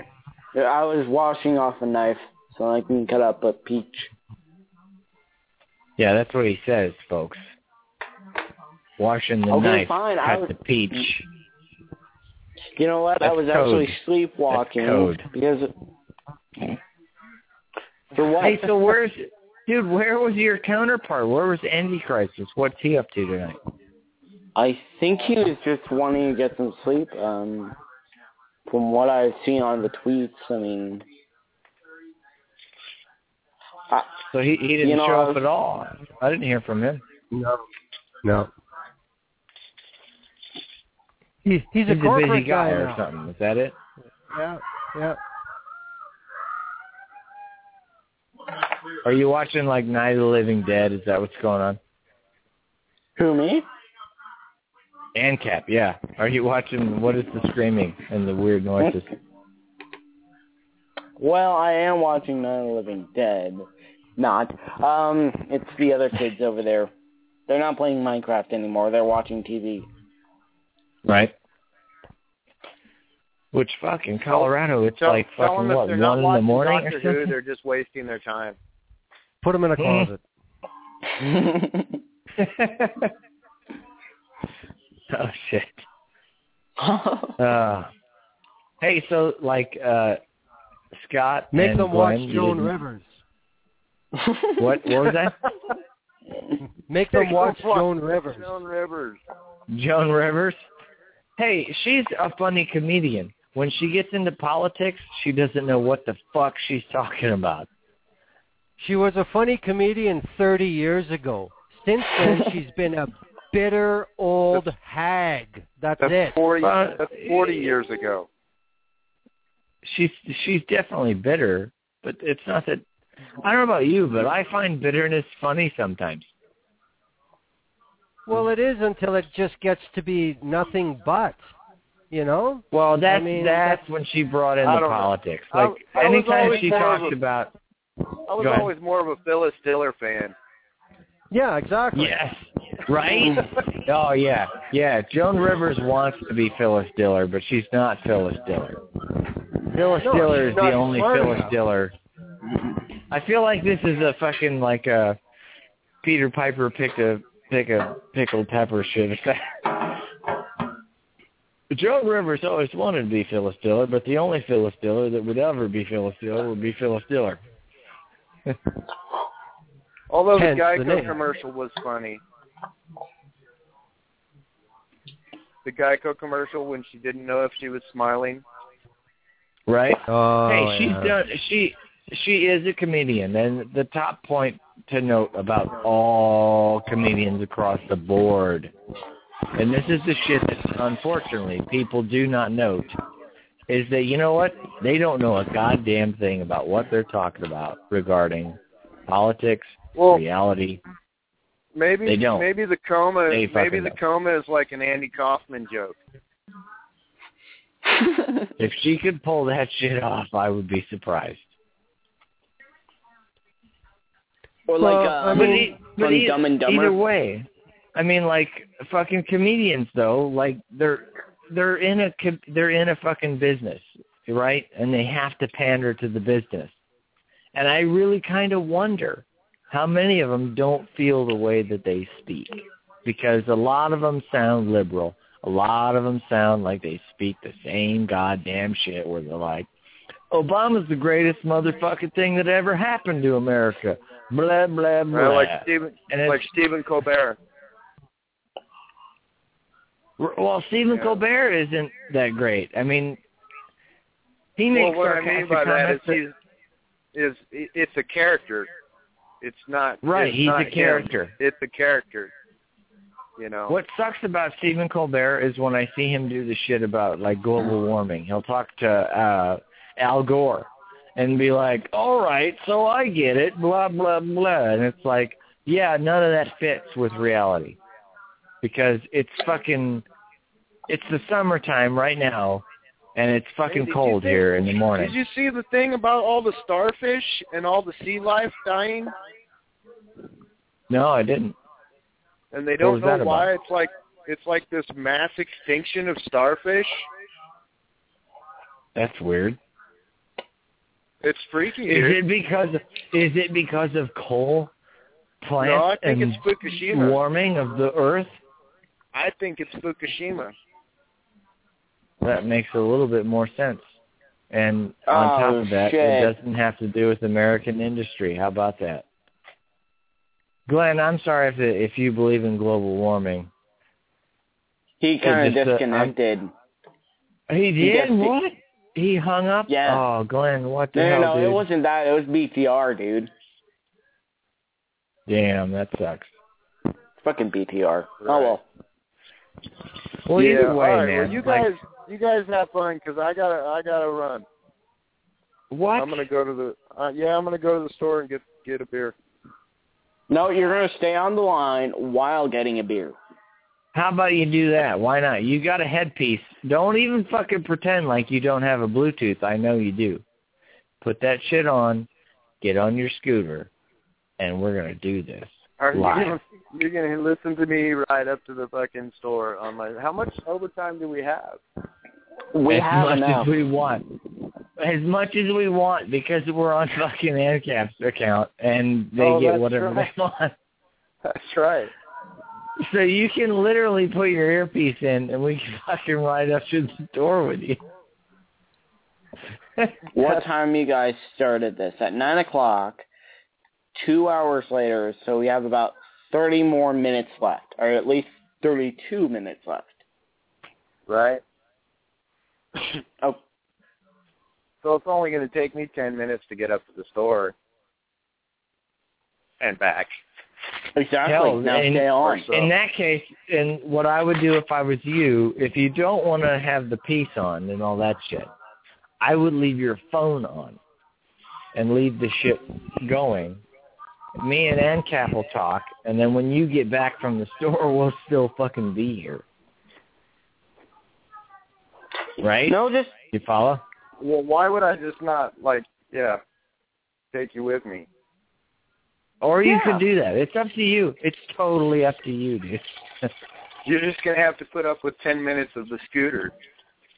Okay. The scooter going, yeah, that shit. Yeah. Yeah. Yeah. Why not? So, what the hell? Hey, this is the most fun fucking overtime I think I've ever had. Because it lasted longer than 15 fucking minutes. Yeah. Yeah, yeah. I hate that. Because, yeah, just about the time you get into a conversation, it cuts you off, you know. It's too bad, though, that Glenn is gone. Fuck, that sucks, man. That it dropped him. Yeah. Fucking BTR. It's because BTR hates him. They do. They fucking hate his fucking guts. Oh, my God. He gets treated horribly. Okay, the kids are asleep. I got to sneak past them. Okay. Right? Oh, shit. All right. You don't have to whisper. I don't? You don't have to whisper, no. All right. Well, I wonder if I can tuck the mic into my helmet here.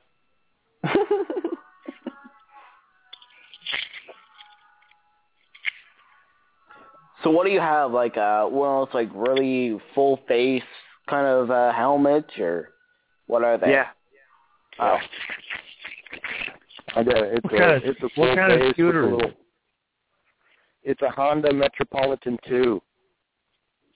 Hey, Honda's a good brand, especially for scooters. I ride it with my legs crossed. I get up all their Hindu style. I sit on an Indian style, I do.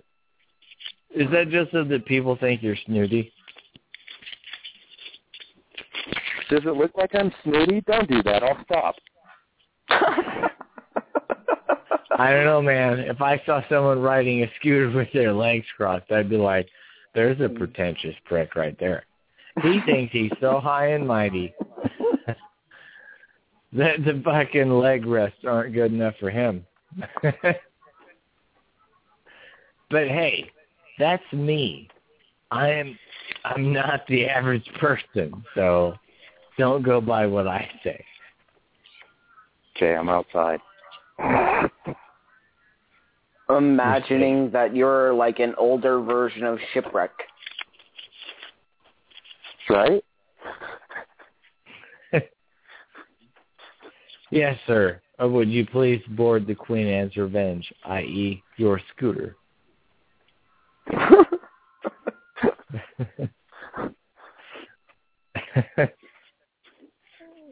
You know what I'm talking about, like a... Oh, okay. You should name your scooter Queen Anne's Revenge. Will you fucking name your scooter Queen Anne's Revenge, please? My scooter's name is Harold. Why not? But, dude, you need to name it Queen Anne's Revenge. That's Blackbeard's ship. Name it fucking Queen Anne's Revenge, and you could be like, yep, I'm going to get on Queen Anne's Revenge right here and fucking ride on. Oh, shit. And I'm off. Can you hear it? No. That's awesome. The scooter's going right now. I can't even hear it, dude. We're fucking golden. I'm doing 10 miles an hour through the park, man. That's tick, dude. We can't even fucking hear it. Heading up to the gas station for a 40. Hey, by the way, dude. Today, I burnt 3 fucking CDs worth of new material. That's awesome. Nice. To send to you. So if we don't have a third album, like, pretty much done, I'm sorry. There's something wrong. Because, like, seriously, we've got way too many songs done. We can do a third album in no time. Right. We have, like, 5 or 6 songs done already. Right, and then add on this shit on top of it. They're like completed and ready to be burned. So, yeah. Have you guys ever heard of a thing called Mega? Mega? No. Okay, so well, you've heard of Mega Upload, right? Like Kim.com and stuff. Yeah, exactly. Yes, I have. he made a new site that now you can actually, he actually made a better site that's encrypted, it's secure, and also what's really cool about it is that if you have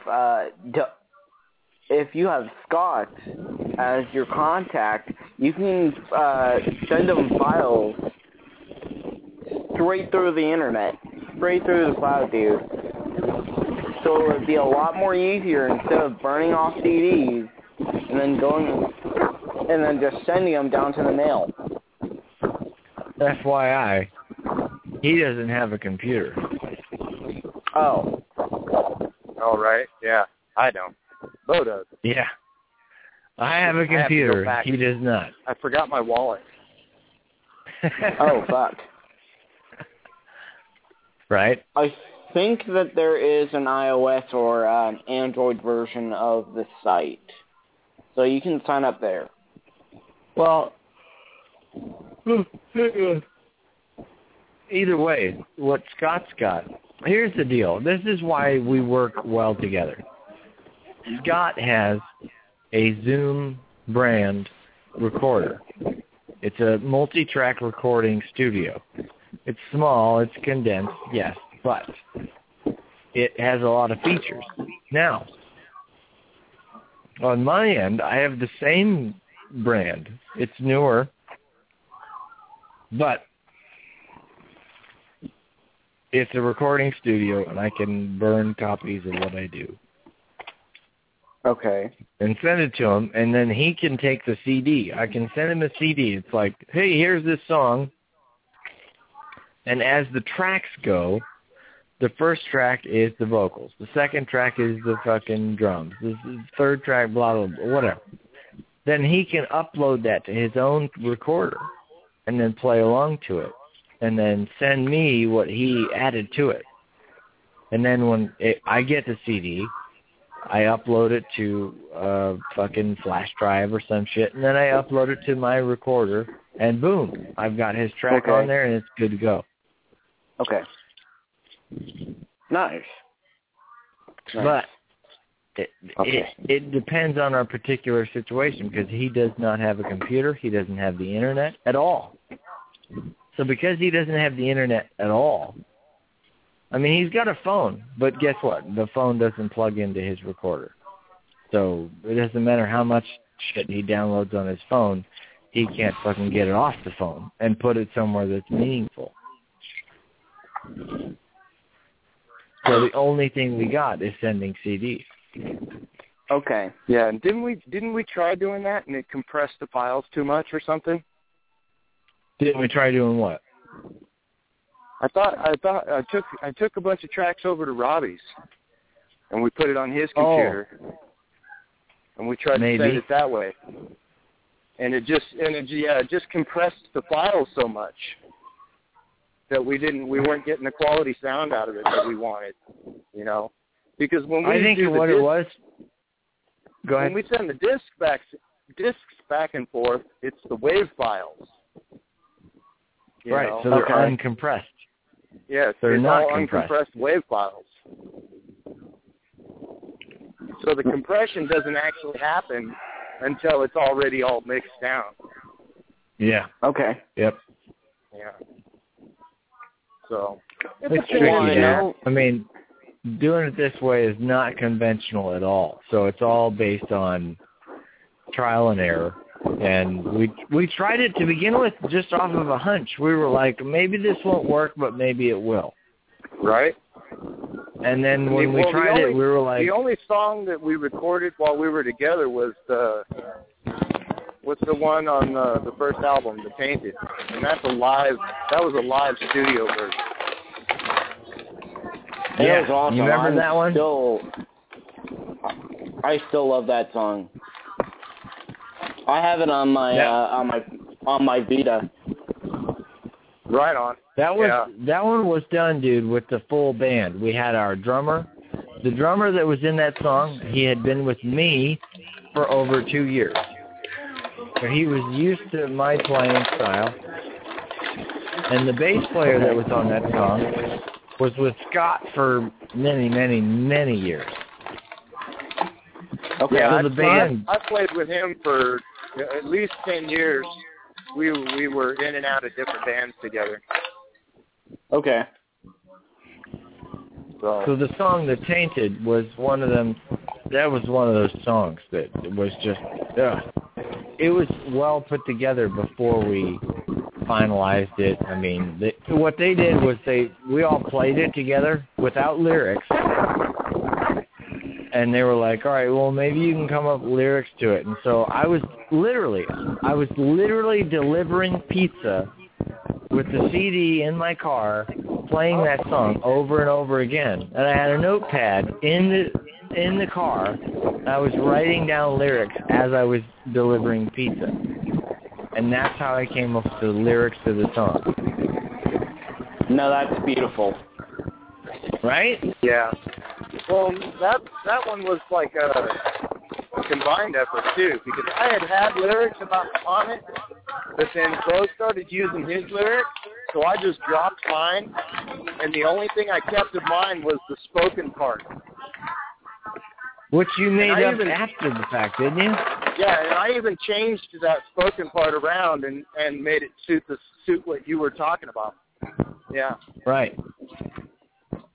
So if you notice in that song, there's the part where there's all the parts where I'm singing, but then there's the spoken word part.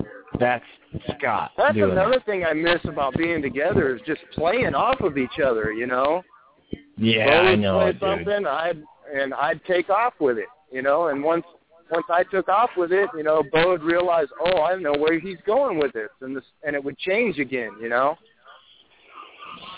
Okay. That's something that making a song that's not the same. I mean, if I can make a song by myself and then send it to Scott and then he can listen to it and do something. But it's not the same as if I'm starting to make a song and then he hears something and then we play together and then it morphs into something completely different. Yeah, and like more of a combination, like a little bit more zest. Yeah. Well, and what's funny is no matter what, I don't know what the term, what way we go about writing the song, we've had success in like almost every manner that we've used. We've had success in doing it. You mean like in genre? Well, no. What I mean is like, you know, like the method that we use. No matter what method we've used to write it, you know, we've had success. Yeah, yeah. Well, okay, I get what you're saying. It's not a genre-based thing. It's you because know, like you say, can use the same the lyrics and you write the whatever and yeah, yeah. Uh-oh, what have we been looking at here? What do you mean? The price has all changed. Well, the smoke shop that I usually go to is closed and the prices are all changed. See, 2 for $3.50. Will I drink 2 40-ounces? Those are 32 ounce. Will I drink that much? I have no idea. Wait, so that's $1.29. So that's going to be 2 40, 50, 60, 260 plus. So if I don't drink that much, I'll have one for tomorrow. How does that sound? Does that sound like a deal? All right. You're pre-planning. That sounds, I'm on the phone. Yeah, that's pretty good. Right? I'm not crazy. I'm on the phone.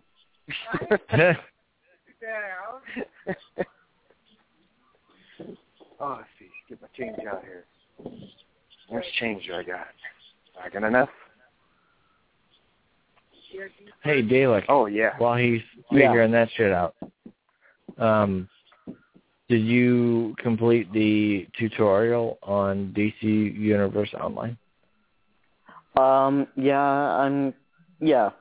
did get on the horns and stuff, and I started doing it. Yeah, I've got it done. All right. So you did finish it. All right. Yeah. What'd you end up going with? I ended up going with the thing, like my ideas of what I was gonna do, and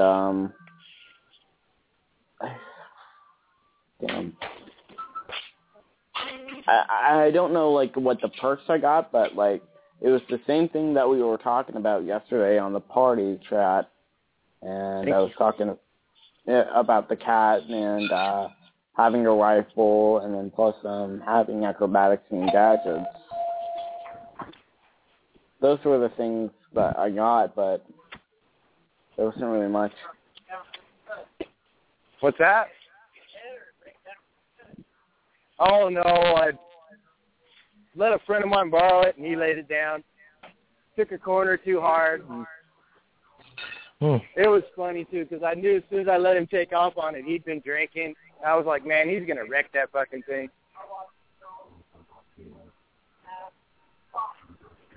You don't fucking know. You're lying. You're lying to that guy. You don't know. You're just guessing. No, there's a guy out here that's talking to me. Right. I'm just fucking with you. All right, I got my beer. I'm heading back. It was a successful run. Right. Just hopefully you drive safely so that the cops won't, like, fucking get all pissed off that you have, like, alcoholic beverages. Oh, no, I already saw them. They're in the parking lot of Walmart busting somebody's balls. I'm good. Yeah. Fucking someone's balls? Did you just say fucking someone's balls? Busting. It sounded like that's what you said. They're busting somebody's balls. They're fucking somebody's balls? I just got to watch out for the parking lot sweeper, dude. He looks fucking mean. Because they're fucking somebody's balls, apparently. He fucking looked at me when I said that, dude. All right, I'm good. I'm gone. I'm down the road. I can't believe you guys can't hear the scooter. No, I can't. I don't understand why either. It's bizarre that I can't hear the scooter, but I can't. Oh, now I hear it. It sounds like you just jammed on it. A little bit, yeah. So how much? Now I don't hear it. After that, I don't. I heard a car. But, like,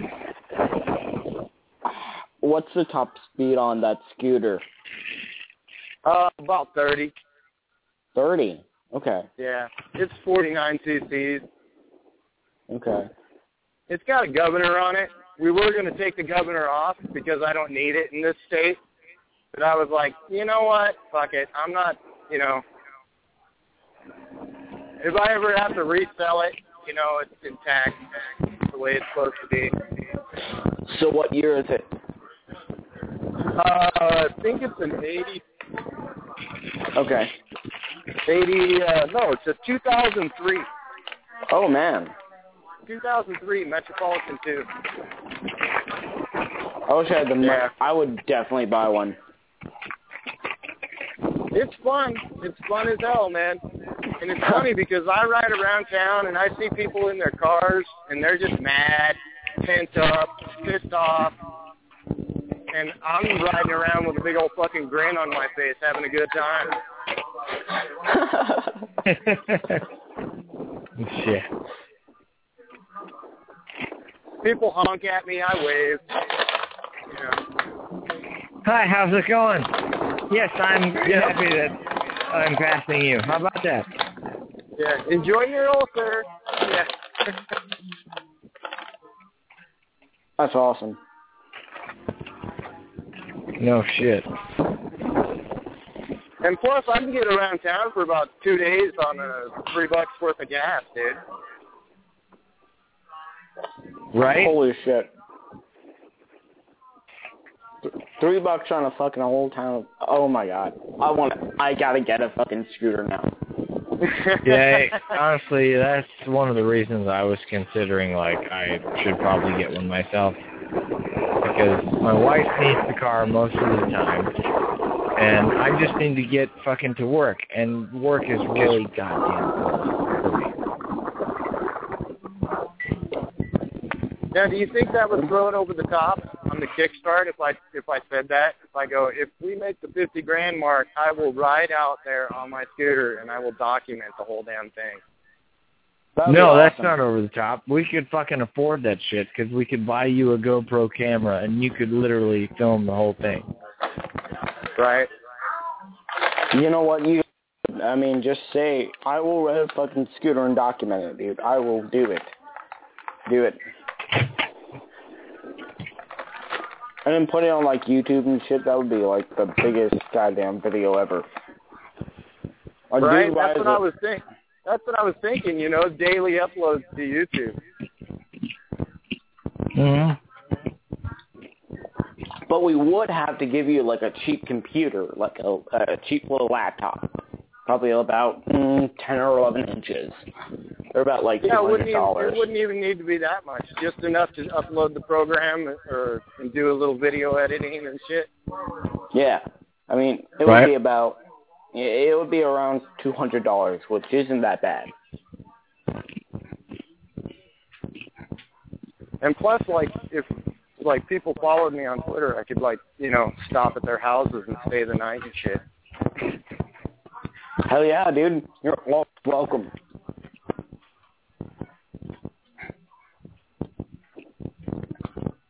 But you would have to do it around the summer. I'm not going to let you go out there in the winter. Well, that'd be stupid. Oh, yeah, going over those mountains in the winter, that's a bitch in a car. Yeah. It would be hell. I mean, it would be worse than hell in the fucking winter doing it by a scooter.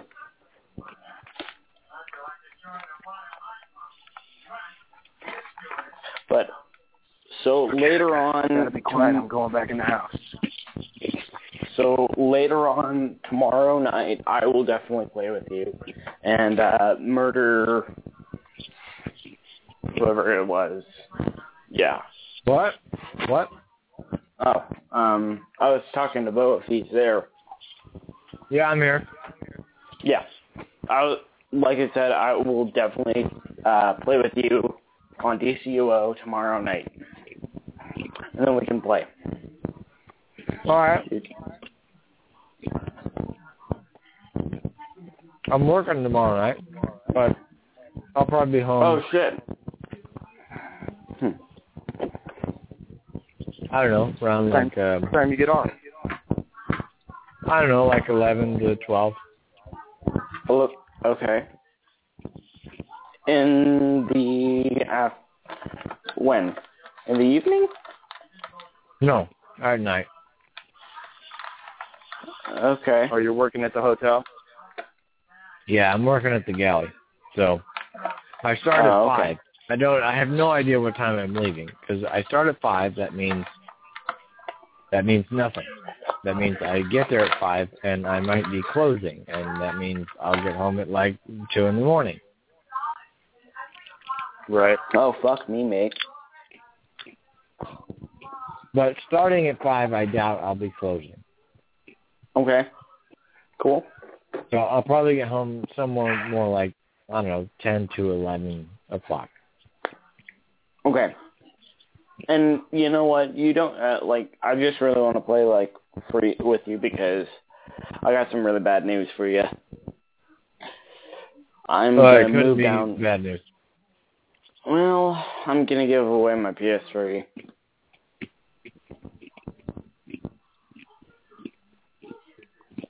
Put a little bit of money so then I can move back up to Steamboat. We're moving? Yeah. I'm going to still have my computer. I'm still going to do Skype and shit, but... and I'm still going to have my PS Vita, because I like this thing. I can't live without it. Right? So I can still talk to you on... like party chat, and we can still have a great conversation. I mean, yeah, those are good things. But like, when I have the money, or later on when I do have some money for some good stuff, I will definitely buy another PS3, get some Alien AVP. You and I play. We kick some balls with some aliens.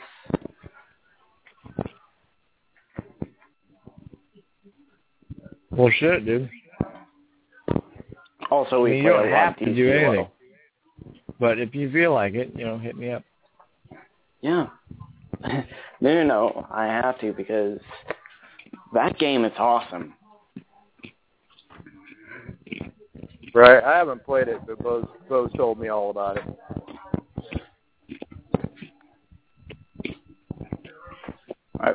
Which one? You got what?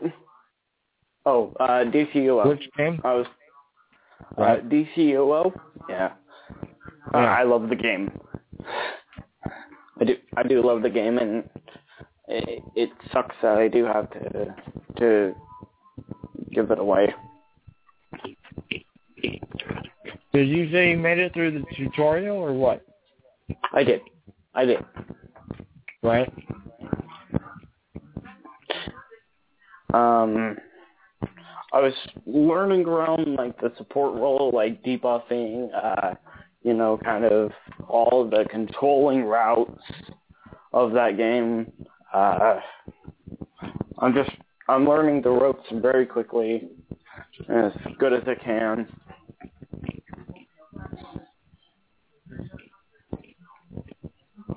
Well, when are you selling the whole system you've got? Well, you said you're moving? Oh. Sorry about that. Huh? Oh, sorry about that. That was me. But, okay. So the system I got is basically a rifle with gadgets and also acrobatics. Right. Nice. Okay. I think one of the first levels, once I got up to level 1, I did the one thing that you advised me to do for control, kind of gaming, and yeah. So I've got that done. There's something else I was about to say. Shit. Well, when are you moving?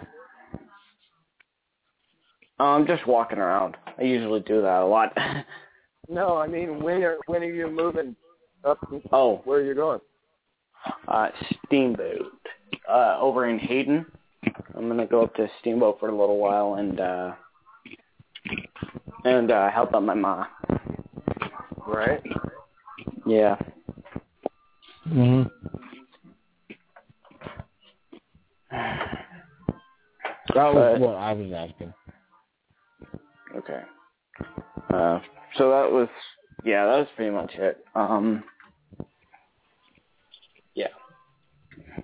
I'll be definitely on Skype, and I'll still be on, my PS Vita if you ever want to talk. I'll probably also play a few more video games. Plus, I'm going to get some new games, on Twitter too. Still? Yeah, I will. Right. Twitter's my life. Twitter's my life. That's really my only fucking... My only connection. Fucking connection to the internet, yeah. Twitter. Yeah. And also, web browser, I bet. And YouTube. If you have YouTube, right? You have YouTube? Mm-hmm. Yeah, okay. Yeah, dude. We got tons of videos on YouTube. No, I mean... What? Go on. I don't